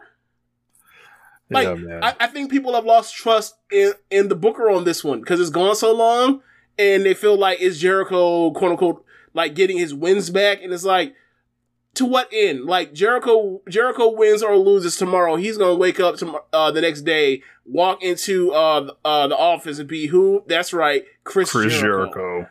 Yeah, like yeah, th- this is for Kingston to get another big win. I, I feel that way. And if and look, and if we are wrong and this is squash and he's now like on the Moxley, I will come on the show to, uh next week and be like, what the fuck are they doing? And that'd be more than fair to say. But I, I think I think that I, know, I think that that's pretty they're headed towards another confident. match. I'm pretty confident Kingston's going to win at the end.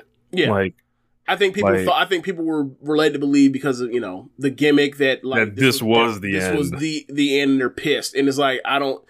When he threw like if it was, they wouldn't have gotten out of it by having him throw him out. You throw him into the the barbed wire pit at the end. It's not over. Right. That and also like like we mentioned, like there was five additional men, two women, and that's what was needed. And then Right. Extra interference on the side, like like that Sammy shit was like, bro. I was screaming when I saw Sammy, bro. I was like, oh my god, this this nigga showed up. Like so, um, yeah, but they they beat the fuck out of each other. I was like, yo, y'all should Yeah. y'all y'all tripping. Like, yeah, like I like the I liked you know how they got out the cage. I like the reunion of of um Anna and and Tay. Um, that means that evil. like, oh, also remember, James, Dark Order is forever. Yeah. That was a Um, fucking lie. Has the BTE came out and, and Yes. like so being like what the yes, fuck? yes, it was today. Um, and, okay. um, he was like, you know, the the first day of Dark Order class, they tell you not to lower any shark cages. Like, I can't believe she did this. Like, she was What? funny, bro. Yes, she was hilarious. You gotta check it out. But um, yeah, it was pretty funny. Okay. But Um, got um, for. so who do you think Ruby's gonna get to help try to beat their ass? Um, there's a lot of free agents out there. Um, you know, I saw people sending out pictures of Dakota. Don't don't say Sarah and- Logan. Oh, okay. Oh no, I saw I saw I saw pictures of people sending out pictures of Dakota Kai and Ruby tag teaming in the past. Oh yeah, they they did do that in the um they did do that yeah like before Yeah. NXT yeah And and I'm seeing a lot of like women's tag teams like quietly kind of forming, and I'm not liking it. Care I'm not elaborate? liking it. I mean you know Um, you have Jamie and you have Britt uh you have Thunderstorm.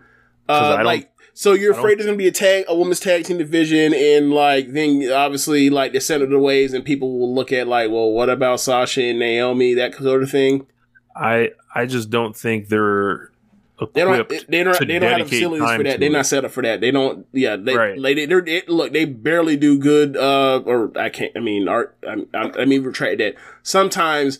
Sometimes they do good. Uh. Women's wrestling. Uh. In singles. Now you're gonna throw in tags when there's when there's even less time for that. Yeah. But like- you already it- see the. You already see the tag teams linking up though. You do see that. Yep. Like the baddies.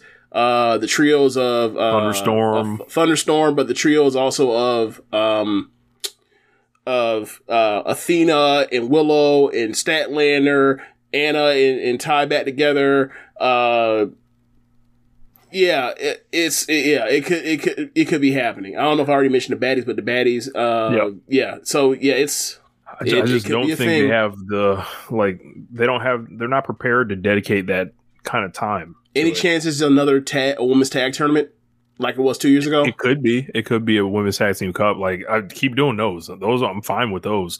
Um, but full out sets of belts, it's like Mm, uh, Yeah. there's a lot of stuff he pushing out the way for another set of like you know something that I don't know like the real value add there. Like I, I mean, if it is Sasha Banks and Naomi, it is definitely worth it, and you and you definitely got to do it if if that's what it takes.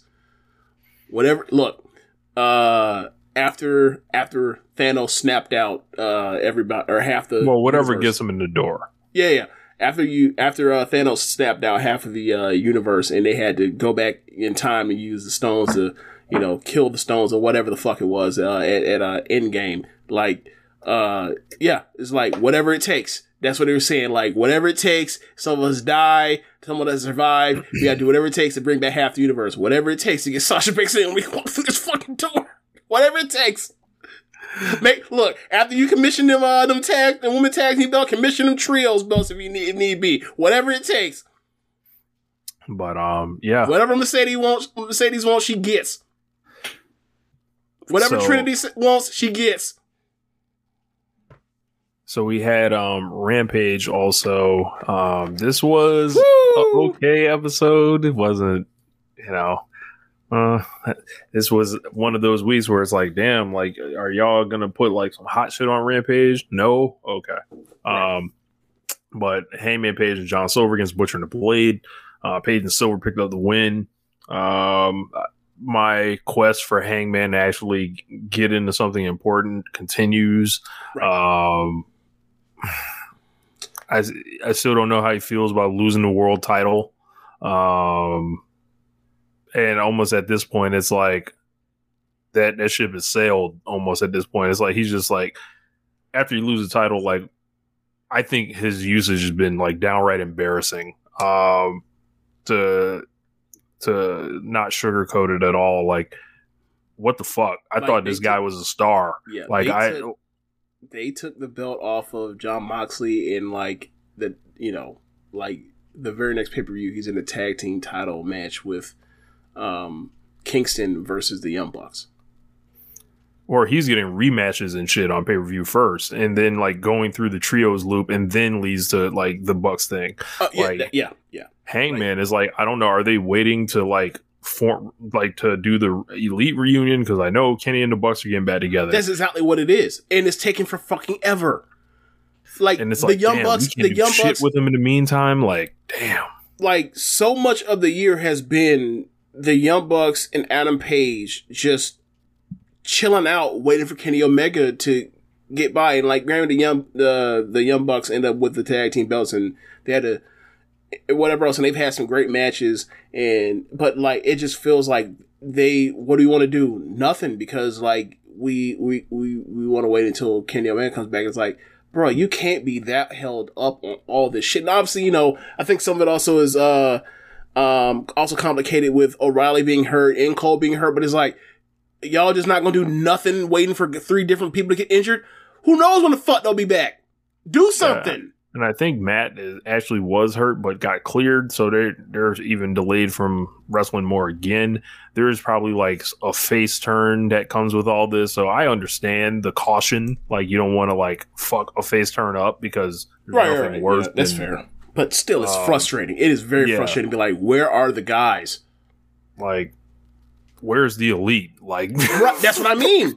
like, like that's Like, I understand. I understand Kenny's hurt, but what the fuck? Like, yeah. Y'all, y'all, how how long y'all, how long y'all willing to wait on this? I know, you know, the report said he that Omega is due back before All Out, all that kind of stuff, but All out since September. It is July. We really? That's how long we gonna wait? Okay. Yeah, because I can tell you, like Hangman Page showing up, just kind of looking like, damn, like a like a guy at this point, and it's like, well, what was all this this effort that was put into him like for over the last three years, and then like you know him looking light years away from the guy that was like fighting Lance Archer and like doing these incredible like matches at the beginning of the year. It's like he's This- just kind of is this the, like his Okada balloons phase? Like what the fuck is this? Like I don't. I mean, there was a lot. It's funny because I actually heard someone uh, refer to Utami as Okada early, like a couple weeks ago. But uh, yeah, like this dude was a was a like like serious, legitimate wrestler of the year contender, and like uh, the rate this shit's going.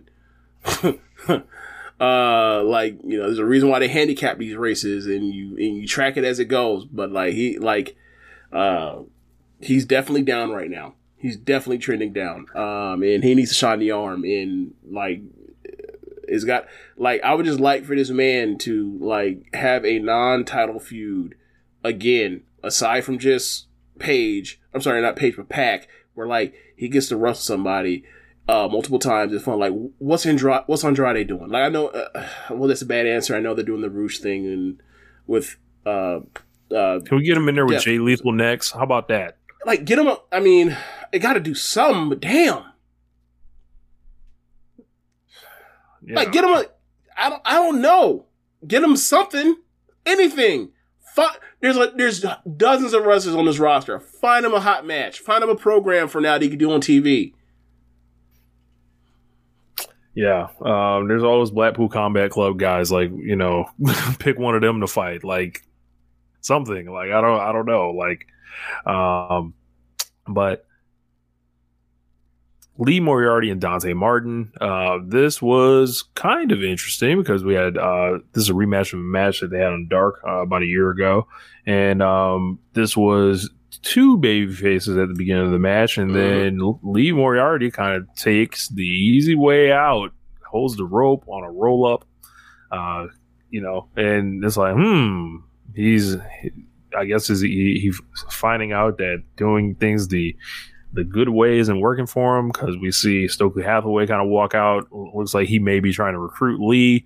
Lee is kind of playing coy on that. I think he takes his business card but walks off. Uh, no, no, he gets offered the, the last week. It was offered to him, and he didn't have a chance to accept it. And uh, Sydal ripped it up. This week, he offers it, and he smiles and doesn't take it. So next week, he will take it. Yeah. So ne- next week he's due to fight Matt Sydal, um, and basically said you ain't fighting a student, you fighting a teacher. So we'll see which way this goes. But uh, this is a little something to pay Hey. attention to. Good. This match, the good technical wrestling, the fun technical wrestling. Indeed, indeed. Uh, I haven't had the complaints about Lee Moriarty that I've had about other gentlemen. um, also, you know, Dante Martin's always excellent. So Yes, um, underrated Yeah. technical wrestler too. We had um, Britt Baker and Jamie Hayter taking on Ashley D'Amboise and Skye Blue. Yes, Man, what a match! They beat Um, the shit out of them too, and it was fun for me. I enjoyed them so good, just just just raw. Just, I almost said raw dog, rag tagging them. They beat the shit out of them too. It was fun. Like there was a uh, twist, like. I know, I know that Britt does the sling blade, but when she got uh one of them on the apron and did a an elevated twist and shout, I fucking howled. I I did not know we were getting Brittany Hashi. I, I did not. I was not expecting that one. I, but it all clicked to me. The sling blade, that okay. When is the, when am I getting the when am I getting the high fly flow? When is that coming? When is that when is that coming through? I mean, when she is when the does that ace. hit the shelves? Look, she is the ace. Yeah. Uh, but yeah, and then you know, Britt Baker, just like Tanahashi. hey, Britt and Jamie tags. They're so much better in tags in AEW. So much better. Like they can have their match or two or whatever else when they're wrestling like a Riho or a Shida, but like just run of the run of the mill day in day out consistently. They're consistently better as as a tag team than they are singles in AEW uh, so far. So um, Tanahashi has better hair. Hey man, you you say that shit to Britt if you want to catch a lockjaw. uh, Jay Lethal versus Christopher Daniels. I didn't see this match. Um, so Daniels is fighting on behalf of the absent Samoa Joe. Um, I can't remember this match even though I watched it today, but like I thought it was, I thought it was uh very good. I really enjoyed it, and like there were nice kickouts, and the crowd was into it, and like it's interesting because like Christopher Daniels can still go, but like he's a, he's the vet that he's the the uh, highly respected vet that's there to lose, and like the crowd knew it, but like the crowd still like enjoyed the match. Um, it wasn't like it was some four star thing or whatever else, but it was a three and a half thing. It was fun. Um, and at the end, they get, uh, Lethal gets the win. He goes for lethal injection.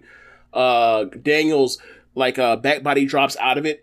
And, uh, I forgot, he falters somehow, some way. And then Lethal just gets it again and gets the lethal injection, gets the win. and then, like, they take him, they take him outside and, and, uh, Singh and Dutt and Lethal, they wear his ass out with, with stomps or whatever else, and the crowd is expecting they're they're expecting Joe to show up, make the save, right? Because they haven't seen Joe forever. And then after a certain amount of time goes, and Dutt and, and Lethal talking that shit into the camera, they realize there ain't nobody coming to save Chris Daniels. He finna die out there. Like the fuck, like he finna stay out there on the ground. And they started to boo and like they went to, they went black on that. And I was like, and that's when I sent that text saying like, like Sanjay Dutt is so fucking annoying because because at the end they go off air. Like Dutt looks at the camera and he has a yellow pencil because he's wearing yellow, and he looks at the camera and says, "We're gonna snap you," and he snap, Joe, we're gonna snap. And he snaps the pencil. I was like, he's so annoying, but he's but it's awesome how annoying he is. Like I like the act, I really do. It, it, it's just so simple. Just be annoying and be good good talkers. Yeah, man. Um, but I guess that's it for AEW. So um, I guess there's only one thing left to do, James. Hit the music.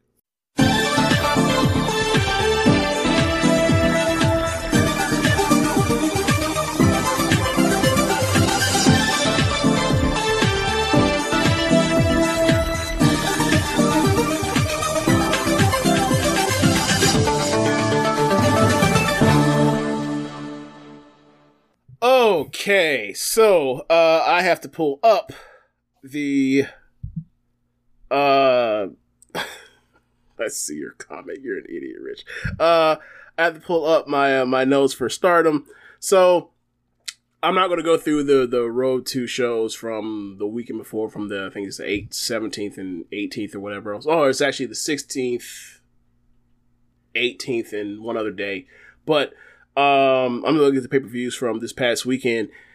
Stardom in Showcase. Okay, so this show,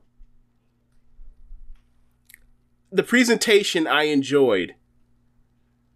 As far as like, there's a live DJ that starts it off. Like the people are coming down to the ring with a DJ with DJ playing music, and like each um song like fits the theme of what the music is. Like like when they did the Cosmic Angels and Summer match, they're playing like uh this I wouldn't say tropical, but like this upbeat track uh that has a the that has like the, the vocals from um the stems from uh Earth Wind and Fire September, right? And anything that had that can fit that sounds, you know, it sounds great. Um and then when they play when they go for the I Quit match between uh Kurumi uh and Syuri, like they play something more, something more like serious, and then the hardcore match they play something more serious. Uh, and then like the four way uh Falls Anywhere match they play something more fun. So like it's it's they're playing sets, and as they're playing sets, they're playing on the Titantron like uh what got them to the match, like whatever the VTR is for that uh the the video package, and then they made entrances both of them, and then like you know, when it's time for the for them to uh, when it's time for them to wrestle, instead of the bell ringing when the refs uh, ring, sound uh, signals for the bell, the DJ plays a air a person's like "Let's go," and then you hear the burr, burr, burr, like the air horn, and it happens every night. Every single time it like made me pop. Right, I was expecting it by like the third match. Lothario um, Negro says DJ Pretty Dragon was hitting the music. Yes, she was. She was hitting that music. Uh, so um they let her start the show by by playing opening set and like she played some sta- some classic staples. She played like uh Call on Me, uh Avicii Levels, stuff like that, and then played like this the intro music or the interest music uh for the video packages and uh, for the rest to come out to enter, enter to. Uh so let's get to the matches because they start the show with a with a a showcase battle royal Mayu Hazuki, a lot of people are in it, and then like, but number two, there was originally three uh surprise people in it, but they ended up knocking it down to two because like the car got adjusted because like Tommy, Natsupoi, uh, and Waka and one or two other people like couldn't make the show from either a COVID concern or an non not healed up injury yet. So uh, the second person that comes out Rich. Super strong stardom machine. They put Iida. Rich, they put Iida back in that fucking a leotard in in mask. I fucking hell. So, like, Iida comes out and like Mayu goes, "In this, isn't this?" And before she can say Saya or Iida, she covers her mouth and then she like wrestles like a like a generic wrestler, and then like everybody else from Stars come out and they all tag up on uh, on Super Strong Stardom Machine. Uh, Nasa come back. I'm at the end of the match. Basically, the last two people are uh, Amasaki and the the second uh, surprise guest, Gokigen Death. So that's Turned that's, back that- good. that- yes, that's Death. when She was in Stars and was the the happy clown. You, you know, not not so much depressed, sad clown or evil clown like we've seen since she got, you know, was sold into bondage into of of Oedo Tai. Hey, Uh, or not sold, but lost into bondage. Fujian Death, greater than Jonathan Gresham. Oh my god, uh, I can't with you right now, Rich. Uh, but uh, yeah. So at the end, like, uh, Gokigen. It is funny because like she shows up and, and Kogo's there, and Kogo like she she's only been around for like the beginning of this year, or maybe a little bit before then. Uh, it, actually no, like about yeah, like the beginning of this year, and like she's like Gokigen like like actual friends like I've met you before. Y'all ain't met before. What the fuck? And she's like, and they're, they're doing tag moves together or whatever else. And then like the next day, like it's it's getting back in Oda time. She's like, wait, what happened? You're evil again. What? what? But uh, yeah. Uh, Gokigen ends up winning with the O'Connor roll. Uh, this was a rough ass rumble. Like it's I, I didn't give it two stars, but like it was fun. Like it, it's fun, but it's crummy wrestling. Like so, I felt like I was watching a different wrestling, uh, a different Joshi wrestling promotion uh, at the Hmm. time. Uh, yeah. So Care, care, care to name names, or Um, we, we just gonna move on? Okay, yeah, let's move on. look, you know, you know, uh, They know, they yeah. know. Yeah. So second match, you end up getting the, the Tower and Power match. Now this match ended up getting um, adjusted be, uh, for Queen's Quest to be dropped out. It was going to be uh, in it um, Utami and Lady C, but they moved Lady C to the Battle Royal, and then they just did uh, um, Himeka versus Iida and Ami. And the match starts where like they put in uh they put in they start with the two with the two with Himeka and they start with Ami and it's about to be a giant battle and then for some strange reason like Himeka t- they, they go for the top the high reaching uh knuckle lock right so then Mhm.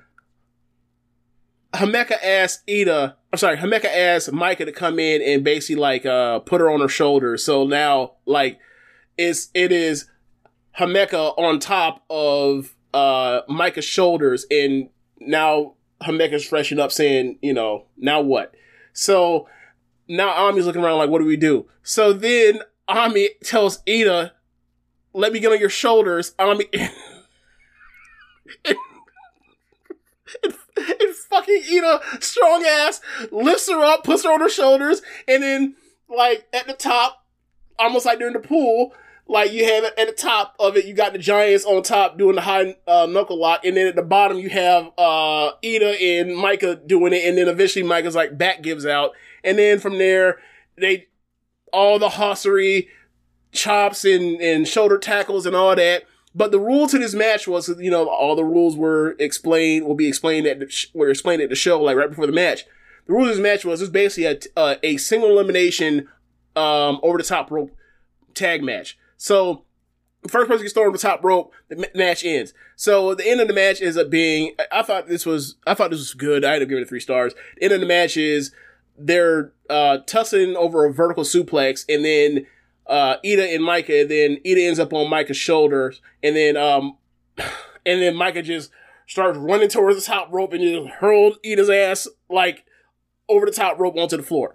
Uh, so then you get the cosmic rules match or cosmic su- summer cosmic whatever the fuck it was called in in, uh, in rules or whatever else or cosmic s- cosmic colors and and I don't know, whatever. Cosmic Summer uh, rules, whatever. Basically, Cosmic rules. yeah, yeah, yeah, whatever. So basically, uh, it's supposed to be a tag team match. Natsupoi was not cleared, so it turns to a, a triple threat match.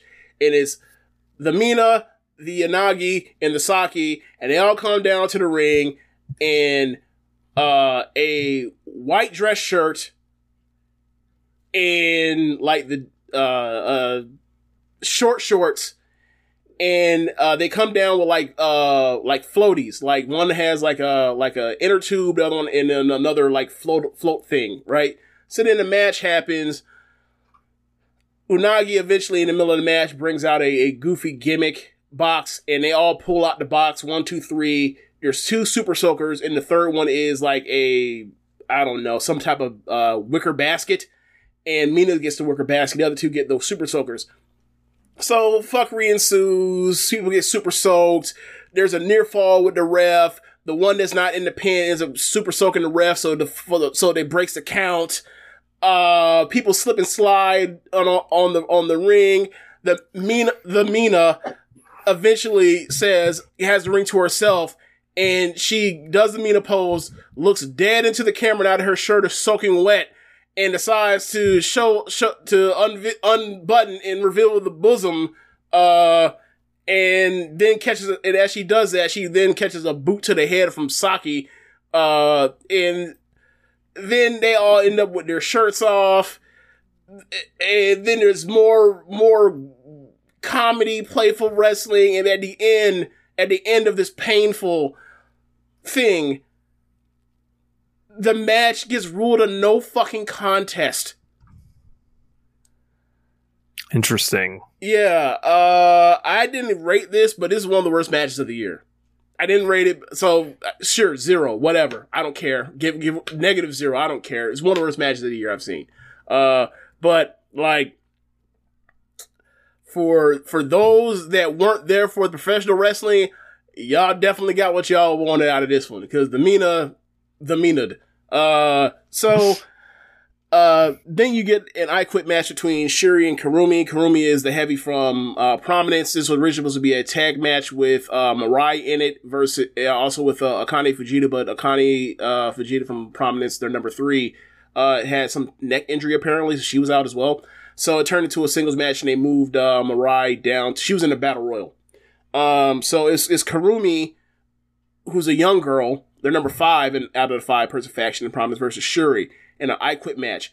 And basically what they did was instead of doing pinfalls, they basically did a regular match where like instead of a three count, anytime someone got hit with a big move where they could have got hooked their leg hooked for a pin, uh, the ref basically is like, Do you want to continue? Asked her twice if you sure you don't want to continue. So that's how they told the story of the match.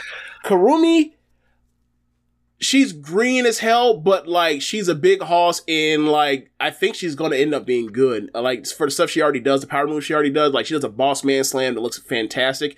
Uh, but uh, Syuri did a carry job. I enjoyed this match. At the end, the finish ends up being they end up brawling up to the uh, stage, and um, Syuri escapes out of whatever danger she was in. She kicks off uh, Kurumi's head, and Kurumi won't, won't, uh, won't give up. So Syuri's like, all right, fine. Like puts puts her up in the launch position uh, from a body slam and, and walks towards the edge of the stage. Is like, give up or I'll fucking kill you.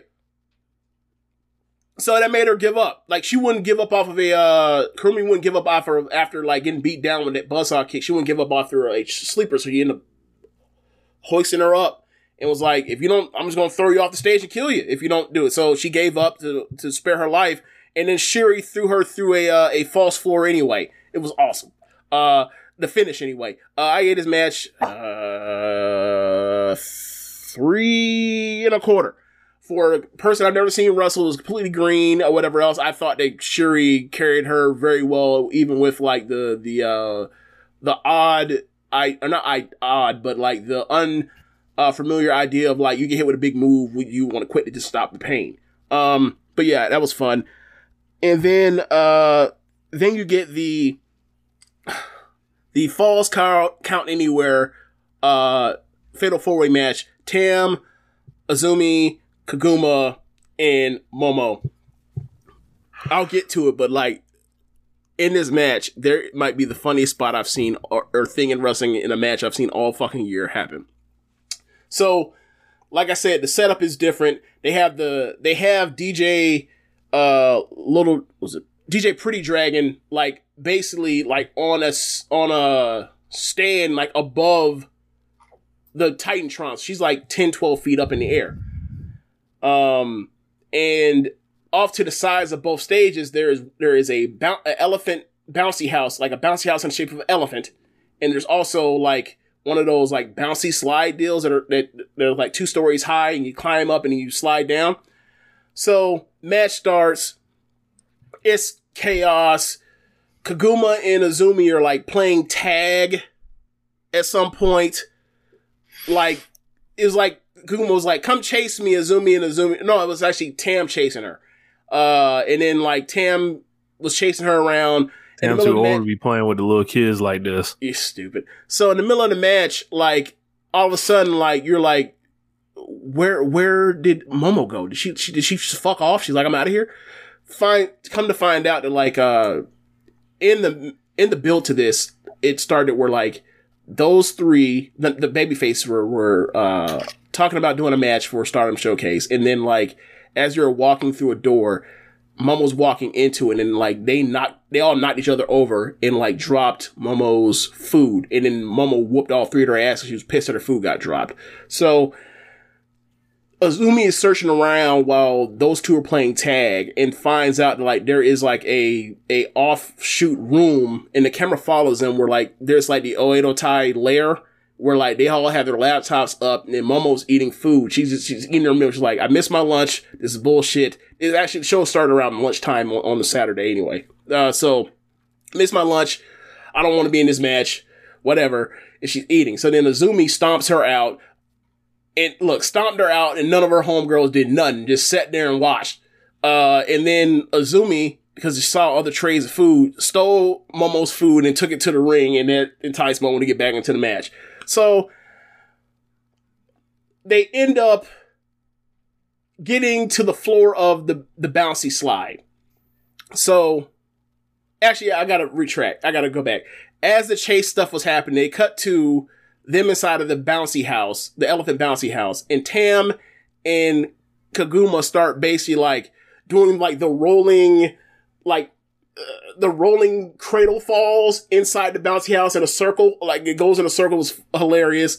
And then like you never see them again, and you see Momo and Azumi wrestling more. And the next thing you know, they cut back after a minute or two, and like Tam, Tam is wearing Koguma's gear, and then like Koguma is wearing Tam's gear, and they're all like, "What the fuck happened?" Like like it was a magic trick that happened, whatever else. So then they all end up over by the bouncy slide. Koguma and Tam end up climbing to the top of the bouncy slide. They basically go through the elevator, go through the thing up to the second floor, climb over the, the railing, get on the top uh, to bounce uh, to climb through.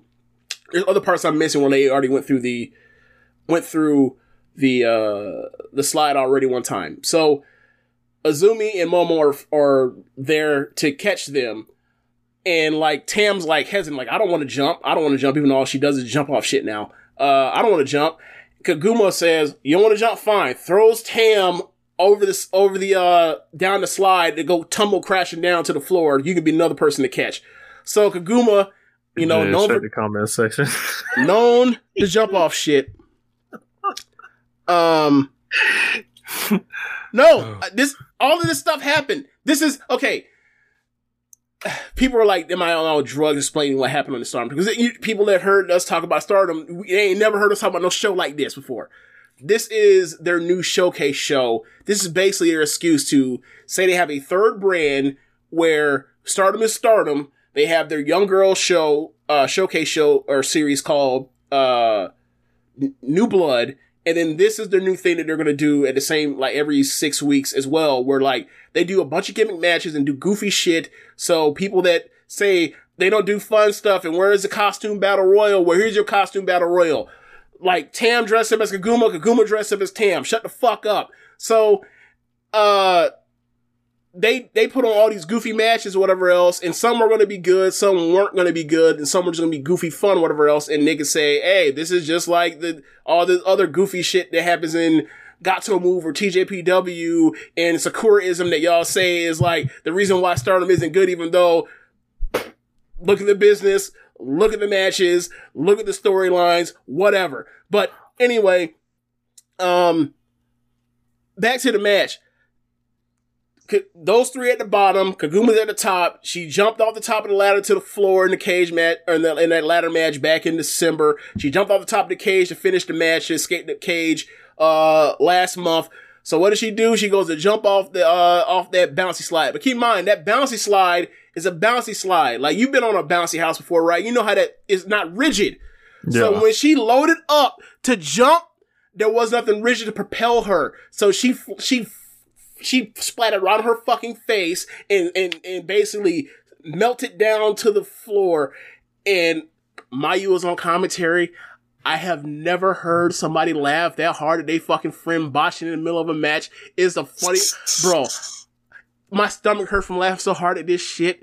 Uh, but basically from there, Azumi and Koguma end up to the top of the stage, and Rich, I shit you not. I look at the stage and you can see like there is like a like a false wall there, and it reminds me of like was it 2000? Uh, is it King of the Ring or Royal Rumble? What when was what what was the pay per view that had uh Angle versus uh Shane? King of the Ring 2000. it looked like th- that kind of false wall. And sure enough, Azumi gives a vertical suplex and, and vertical suplexes Koguma through that fucking false wall and then gets the pin for one th- and, and wins the, the goofy match. And then like Momo, you never see Momo again after the Koguma botch. You never see her again, but you see like the other three baby faces all celebrating and being in good spirits and they walk to the back. And then like you see later see pictures of uh, on Twitter of Koguma and Tam in each other's gear. It's almost like a it's almost like a pro wrestler's jersey swap after the game, but whatever. So uh let me go back to this. Uh yeah man, securism is real. Like think think about it. Think about it. Uh so then you get to like a match that could actually have been like on a stardom card. The second one actually could have been on a stardom card. Uh it is Julia and Mai versus Suzu and Risa in a hardcore match. So they come down with all the gimmicks. Like uh Suzu comes down with a styrofoam board that's like I don't know, six feet tall, four feet wide, that has plastic forks s- sticking into them with like the business end sticking up. The fuck? Right. And so Julia, because of her love of like the karate tiles, she comes down with a a a group of them. Like they're all stacked along the ring. Um, and it had, I had PTSD from when she had that terrible god awful white belt uh match with, versus Natsuko Tora at the beginning of 2021, and I was like, this is gonna be awful. And at the beginning, it stunk, and then they kept going, and it got fucking good as hell. This match was very good. This this probably has to be the best Mai Sakurai match ever, and it involved her going and get, getting thrown into shit and getting uh, shit thrown into her. Uh, basically, the end of the match is uh, they put something over the top of Mai, and uh, you know Risa, big big Joshi by today's standards, five five, probably like one forty ish she gets on the second rope, and then Suzu basically backpacks on her, almost like a almost like a koala, right?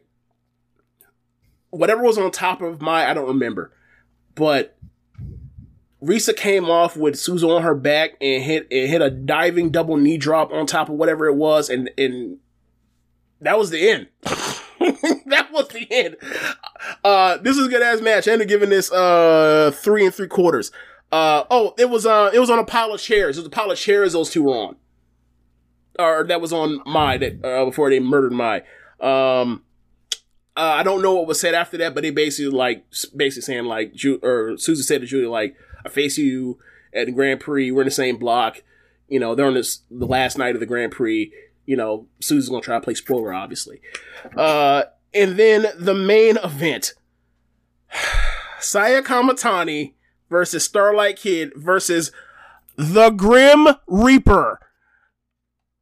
Um, there were vignettes earlier in in previous weeks showing right showing the Grim Reaper in different videos. In one video attacking Kamatani and also Rossy, and then the second video t- attacking Starlight Kid and Rossy. And I'm just like, damn, Rossy, you getting your ass whooped. Like, you making too He- much money he out here. You gotta to you gotta buy a higher security detail. You can't be letting death sneak up on you like this now. Come on now.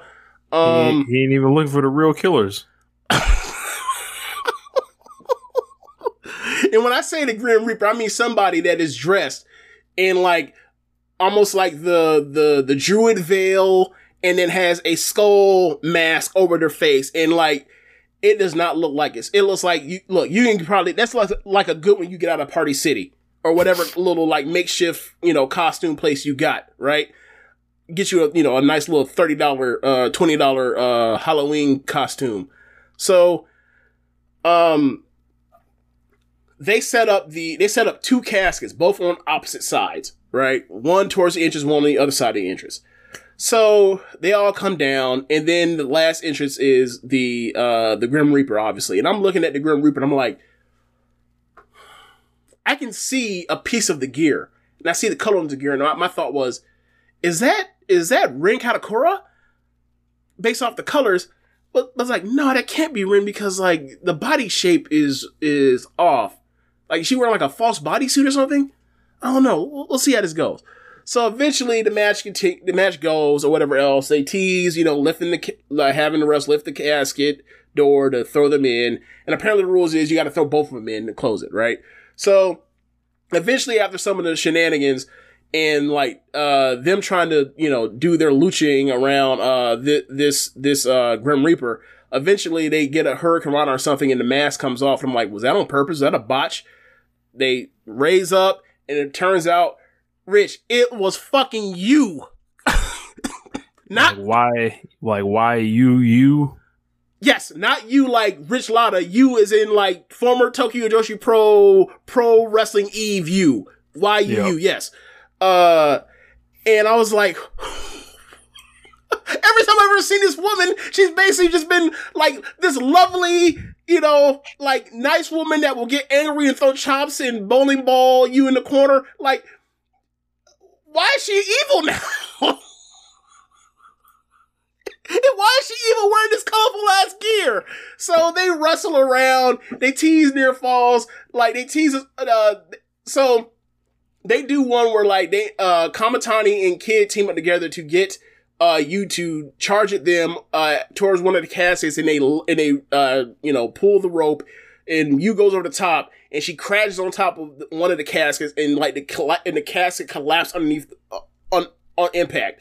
Uh, and then they had a vi- like a, a top down cam, so like you see like the, the devastation. So the match continues. They end up by the other casket, and um, they have elevate the casket where it's like sitting up with the door open, like you can like Irish whip somebody into the casket and close the door and el- eliminate them in that way. So Yuu and Kid tease that, and as they're doing all that stuff, they show they reveal the camera angle from the entrance towards the ring, and you see fucking Kamatani on top of this big ass casket. And keep in mind, this casket is big. I mean, like sitting on the floor, standing up. It's it's above the ropes. It's like eight feet in the air.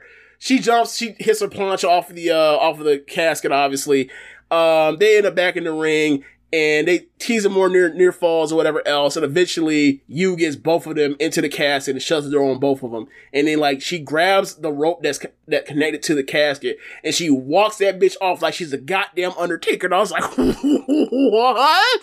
Why? so like this show, I have fun watching it.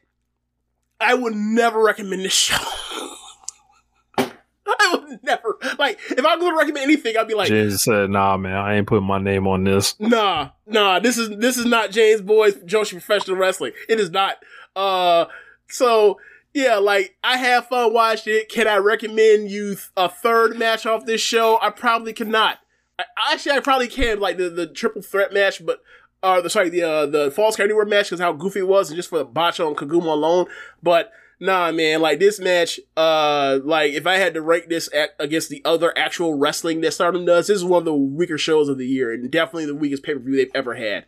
Um, so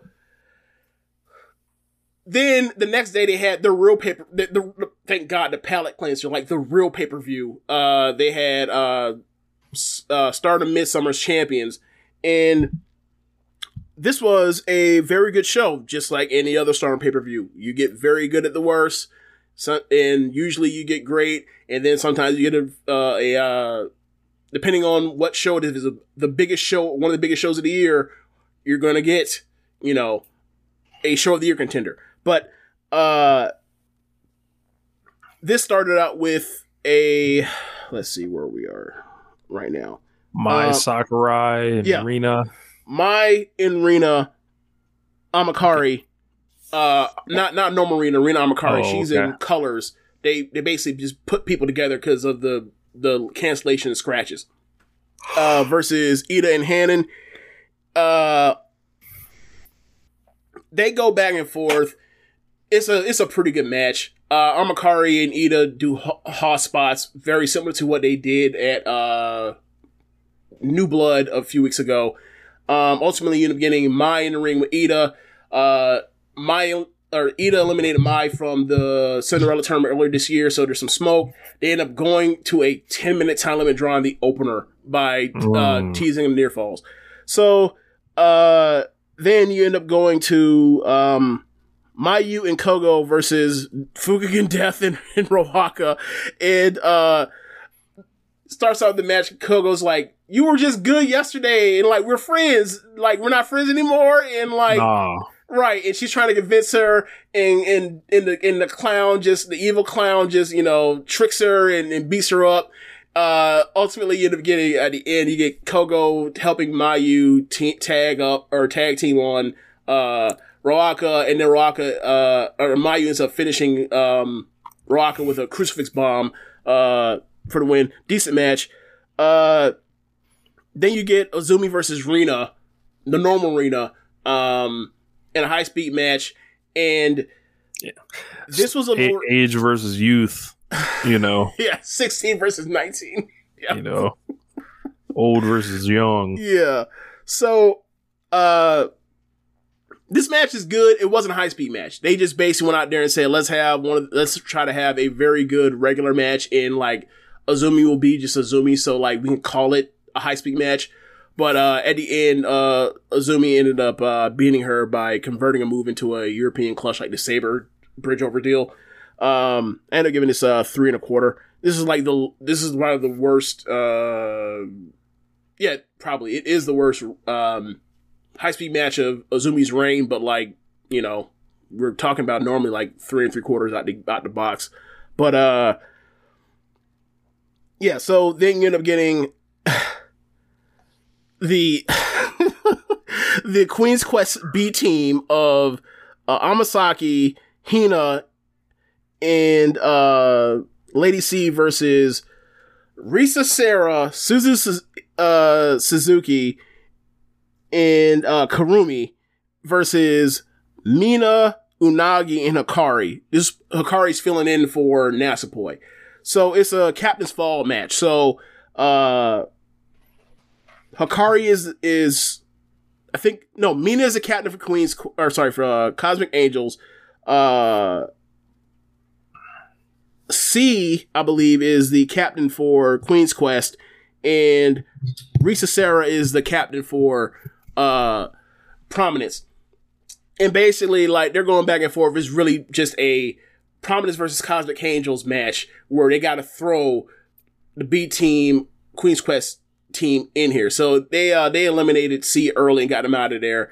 And because Unagi and Risa are in the same are both in the uh, red block, and Mina and uh, Suzu are both in the blue block. They're naturally pairing up together.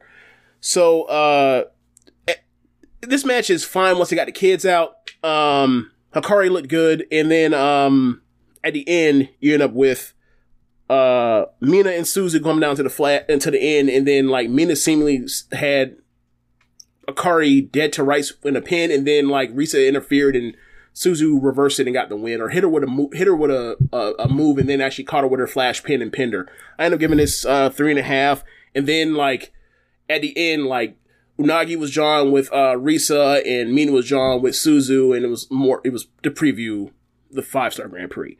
Uh, but it's a very good match.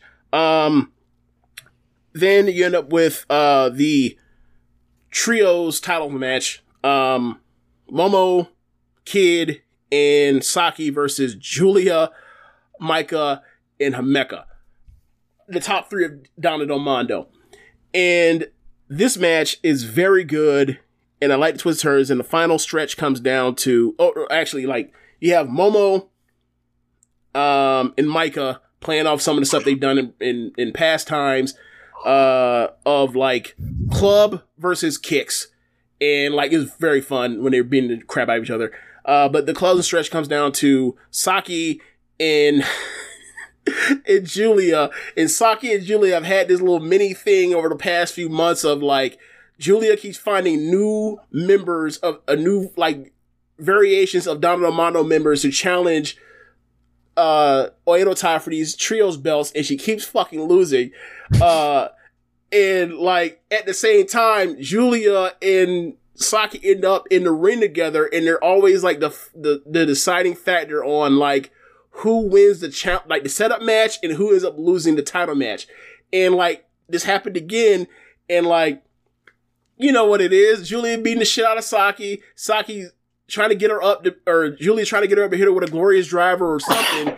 and then like Saki plays dead and you know like that fucking crucifix pin's coming and like Julia is able to counter it once or twice or whatever else and eventually like Julia even her own counter to her to her crucifix pin and get her own flash pin but like everybody outside keeps breaking it up and then eventually like they uh my Hime like just destroys Kid and Momo and like is now Julia with my Hime about to triple team Saki and Saki's already had her ass beat. So like Julia has uh Saki up and they're and Mai and uh Himeka are both coming off the ropes and hit a double lariat. Saki ducks, they lariat uh they lariat Julia Kid and Momo throw Maika and Himeka out the ring, and sure enough, here comes the fucking flash crucifix pin, and they pin Julia, and I was like, the mud continues. like this loses, like this isn't some imagined losing streak. This is a real thing they are building for them. Of like they can't win shit. They've lost. People have defected from them. They can't win shit. People are people are saying I rather I rather you know I'd rather team up with my, my biggest right, the person I've been chasing the whole time I've been in this company than be with you losers anymore. And like, Julia sent out a, a tweet earlier today or, or the day after the show. It was like, the, the fog still hasn't cleared. I fucking howled. Like, this woman is lost and is struggling and is pressing and trying to find ways to get out of this. And like, they're setting up this table for her to like, to run through this tournament.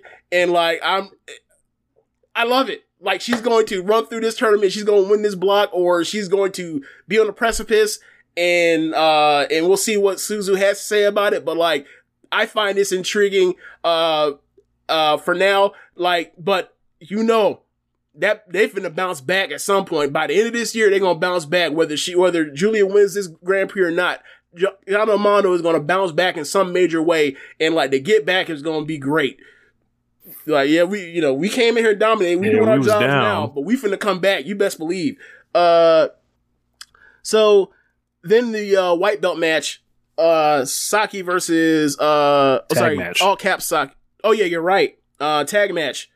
Hazuki and Koguma versus Mirai and Ami. And for as much shit as I gave their match, uh, their first tag match, this match was so much better.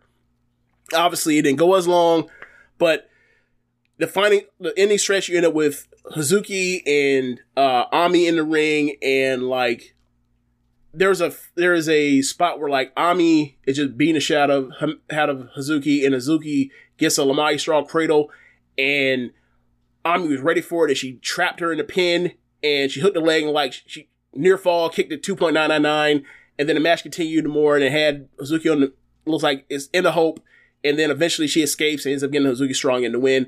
Uh, I gave this uh, three or three quarters. I could be convinced of four. I was I was really impressed by Hazuki in this match and like the, the hot tag they built towards Hazuki by you know Kuma getting her ass beat by those giants, uh, them ruffians, and like I they're they're just such a good fucking tag team. They're such a good tag team. Um, after the match, um, they nominate Tam and Natsupoi.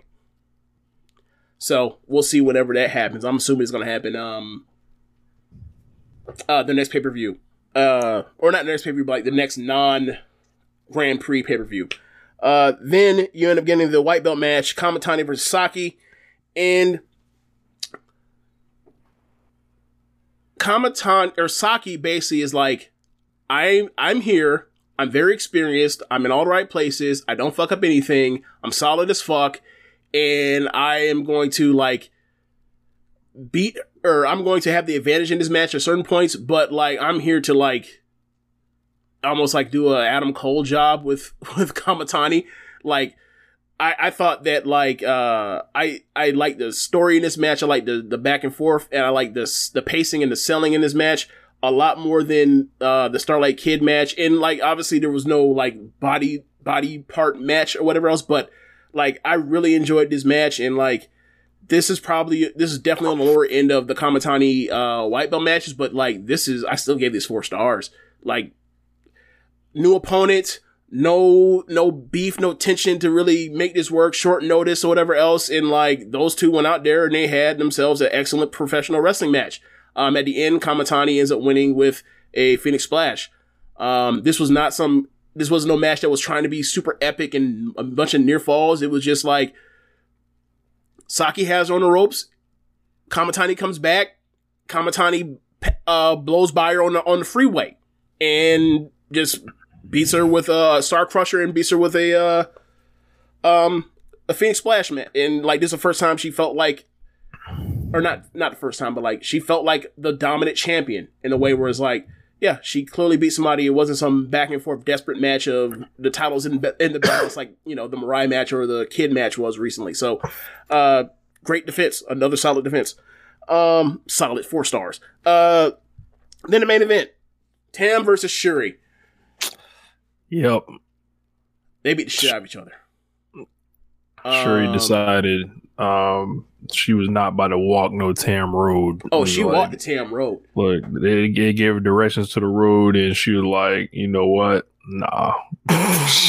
She walked the Tam, she walked the Tam road. People just use the Tam road thing as a way to say she does too much melodramatic stuff in her wrestling. We're Forgetting the part where it's like, all right, well, how about like when she does tournament wrestling? Nothing to say there. Oh, okay. Oh, we're talking about like three matches, maybe. Period. Oh, okay. Uh, but yeah, uh, this match follows in line with the Kamatani white belt match that Tam had earlier in the year in March, where like we do we we wrestle we or we do mat wrestling. We end up outside. I end up working your neck. I get you outside. You counter me, stop me, cut me off. I do a big I do a big uh like spot where they either you know either off, off the top turnbuckle or off the apron. I take a back bump. Uh, you try to take me to concrete or a staging area. I escape the danger. I hit you with a, uh, I, I roll you through. I hit you with a V trigger or a running knee, and then I find some shit to dive off of. And uh, I don't know if you, I don't, I don't know if anyone else has said this, but like uh, Tam Jack. You know, we, we make a lot of comparisons of Tam to other wrestlers, whether it's Tanahashi or Michelle. But, but but she she found she she climbed she she went backstage, climbed up the same thing that uh DJ Pretty Dragon uh was working on the day before on pay per view, and jumped off the top of the fucking Titantron and landed on on Syuri. They uh they both make it back to the ring for the um to break the twenty count. Um. Tam has seemingly has the advantage uh, after working over the neck a little bit. Works over uh, uh it's a submission on um Syuri. Syuri makes the ropes. Uh, Tam tries to put her away early or kind of early. Nothing doing. Finally, uh, hits you know her two big moves. Hit the violet screwdriver, gets a kick out, goes to uh, goes for the uh, Twilight Dream. Syuri gets desperate. She fights to the ropes. She does the Tomohiro Ishii, and, and because her leg, her arms are caught, she can't get into the ropes. She uses she bites down on the rope with her teeth. Mhm. Tam uh, gets her off the ropes, and she and she turns her sideways and uh, hits the Twilight Dream, and like the super finisher, like Syuri gets her foot on the rope. Tam doesn't know what to do after that, and then Syuri proceeds to say. Fourth quarter, I'm back. Fourth quarter, I'm strapped. She then proceeds to uh to uh Open up the offense. opens up yeah opens up the offense. La- uh kicks uh Tam's head off. Tam ha- uh, beats a knockout count at ten. Um, Syuri goes for the kill. Tam ducks and then hits a fucking fucking right hook. It drops Syuri. Uh, Syuri get or Tam gets her up they're going back and forth with all sorts of kicks and and shoot head butts and, and you know Tam his one last round of big offense of like a flurry of of uh like knees and kicks or whatever else. It didn't work, and then Syuri from there uh just lights her up with kicks. Uh, took her, hit her with a head kick, dropped her, uh, and then like Tam zombie sat up in a bridge and then like Syuri fucking clocked her, took her fucking lights out, or knocked her Yep. fucking lights out with a, a shoot kick to the head that was just gross and disgusting and thudded like a like a like a headbutt. It was a, a shin, and then uh. I mentioned I didn't mention the part where like uh Syuri had already hit her uh Emerald Flowsion. She ends up Kicked out. getting dragged in the dark waters in the deep water so much by Tam that she has to use the like the uh the one wing emerald flowsion. Like things the third time she's ever used it. She used it on she used it on the Tommy to win the belt. She used it to protect the belt again in March against uh Julia, and then she used it had to use it here against Tam. Um after the match, uh I, I don't know what he said, but I know what Tam said, like when the belt was around Syuri's waist and like they were respectful or what of each other. Uh, and like Tam touches the belt around Syuri's waist and was like, red belt, so close, but it's so far away. And she tells, uh, she tells Syuri like, I'm willing to chase you to the depths of hell to get this.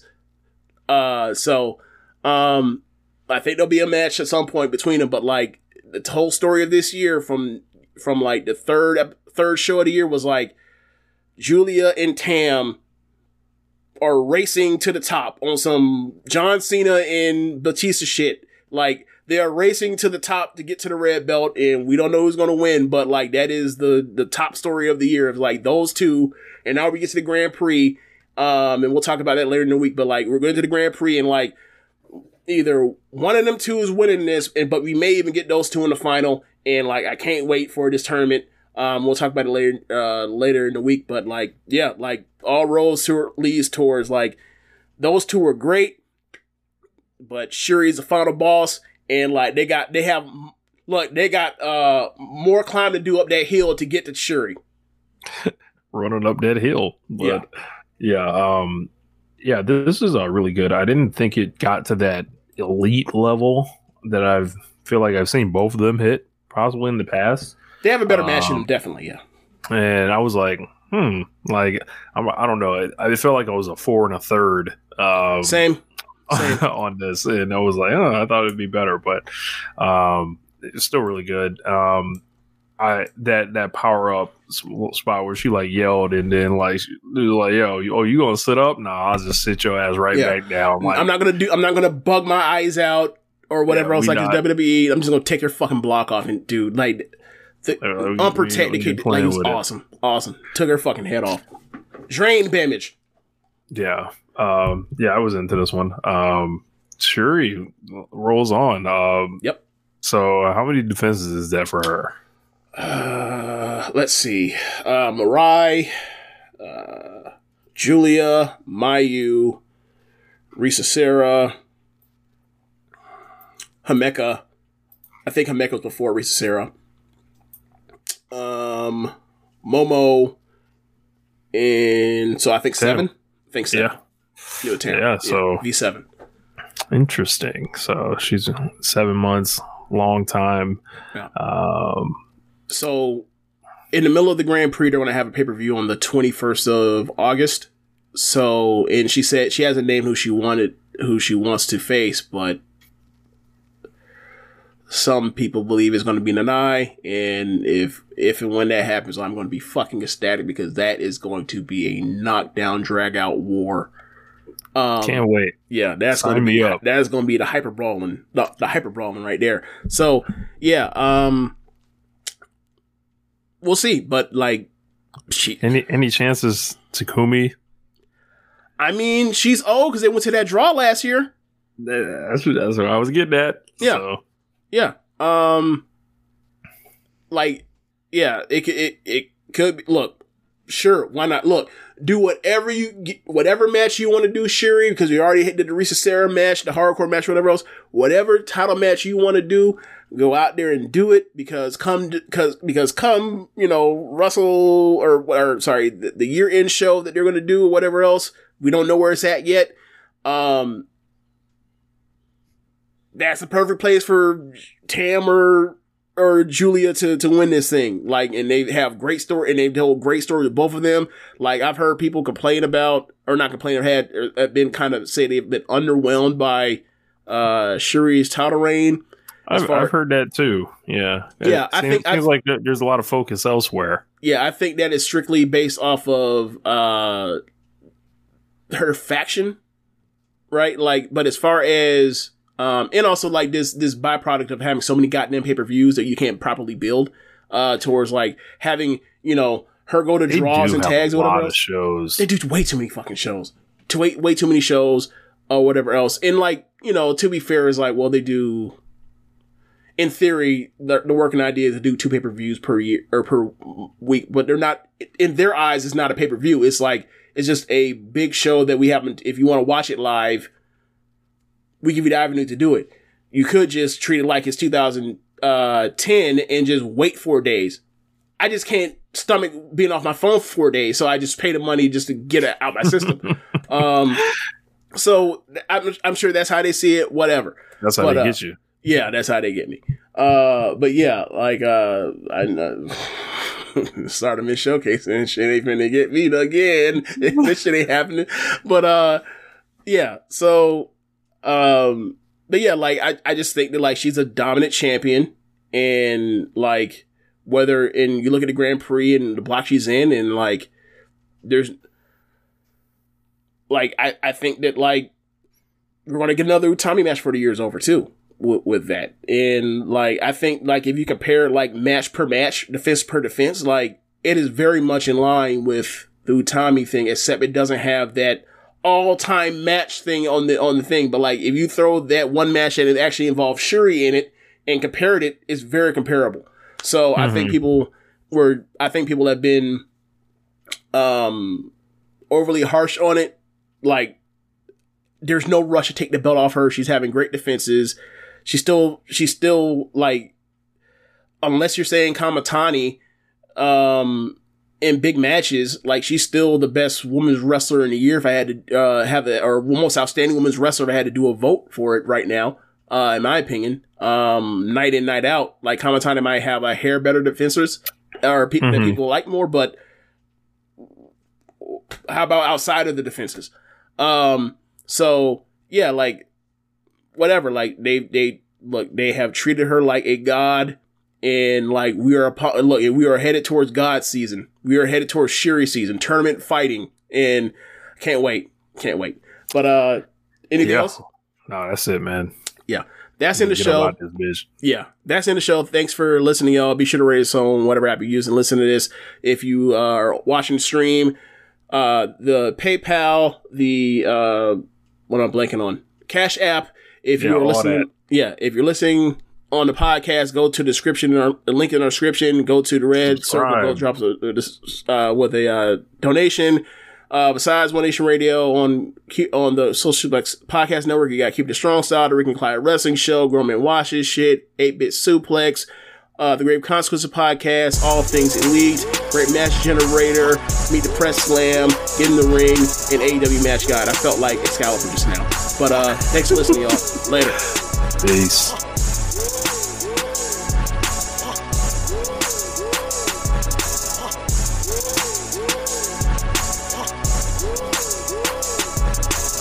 $5,000. That's the average amount of money people in the U.S. are now spending on gas in a year. Five grand. That's crazy. If you drive, you have to download Upside, the free app that gives you cash back every time you get gas. That's right. You can earn real cash back with Upside just by buying the gas you're already buying. You can literally start earning cash back today. I use Upside every time I fill up, and I've already made around two, three hundred dollars. You're putting gas in your car anyway. Why not get real cash back? If you like free money, download Upside. I'm saving the cash I earn from using Upside to help pay for a vacation later this year. Download the free Upside app now to earn cash back every time you buy gas. Use promo code GAME to get an extra 25 cents per gallon on your first tank. You can cash out anytime right to your bank, PayPal, or a gift card for Amazon and other brands. Just download the free Upside app and use promo code GAME for a 25 cents per gallon bonus on your first tank. That's code GAME for a 25 cents per gallon bonus.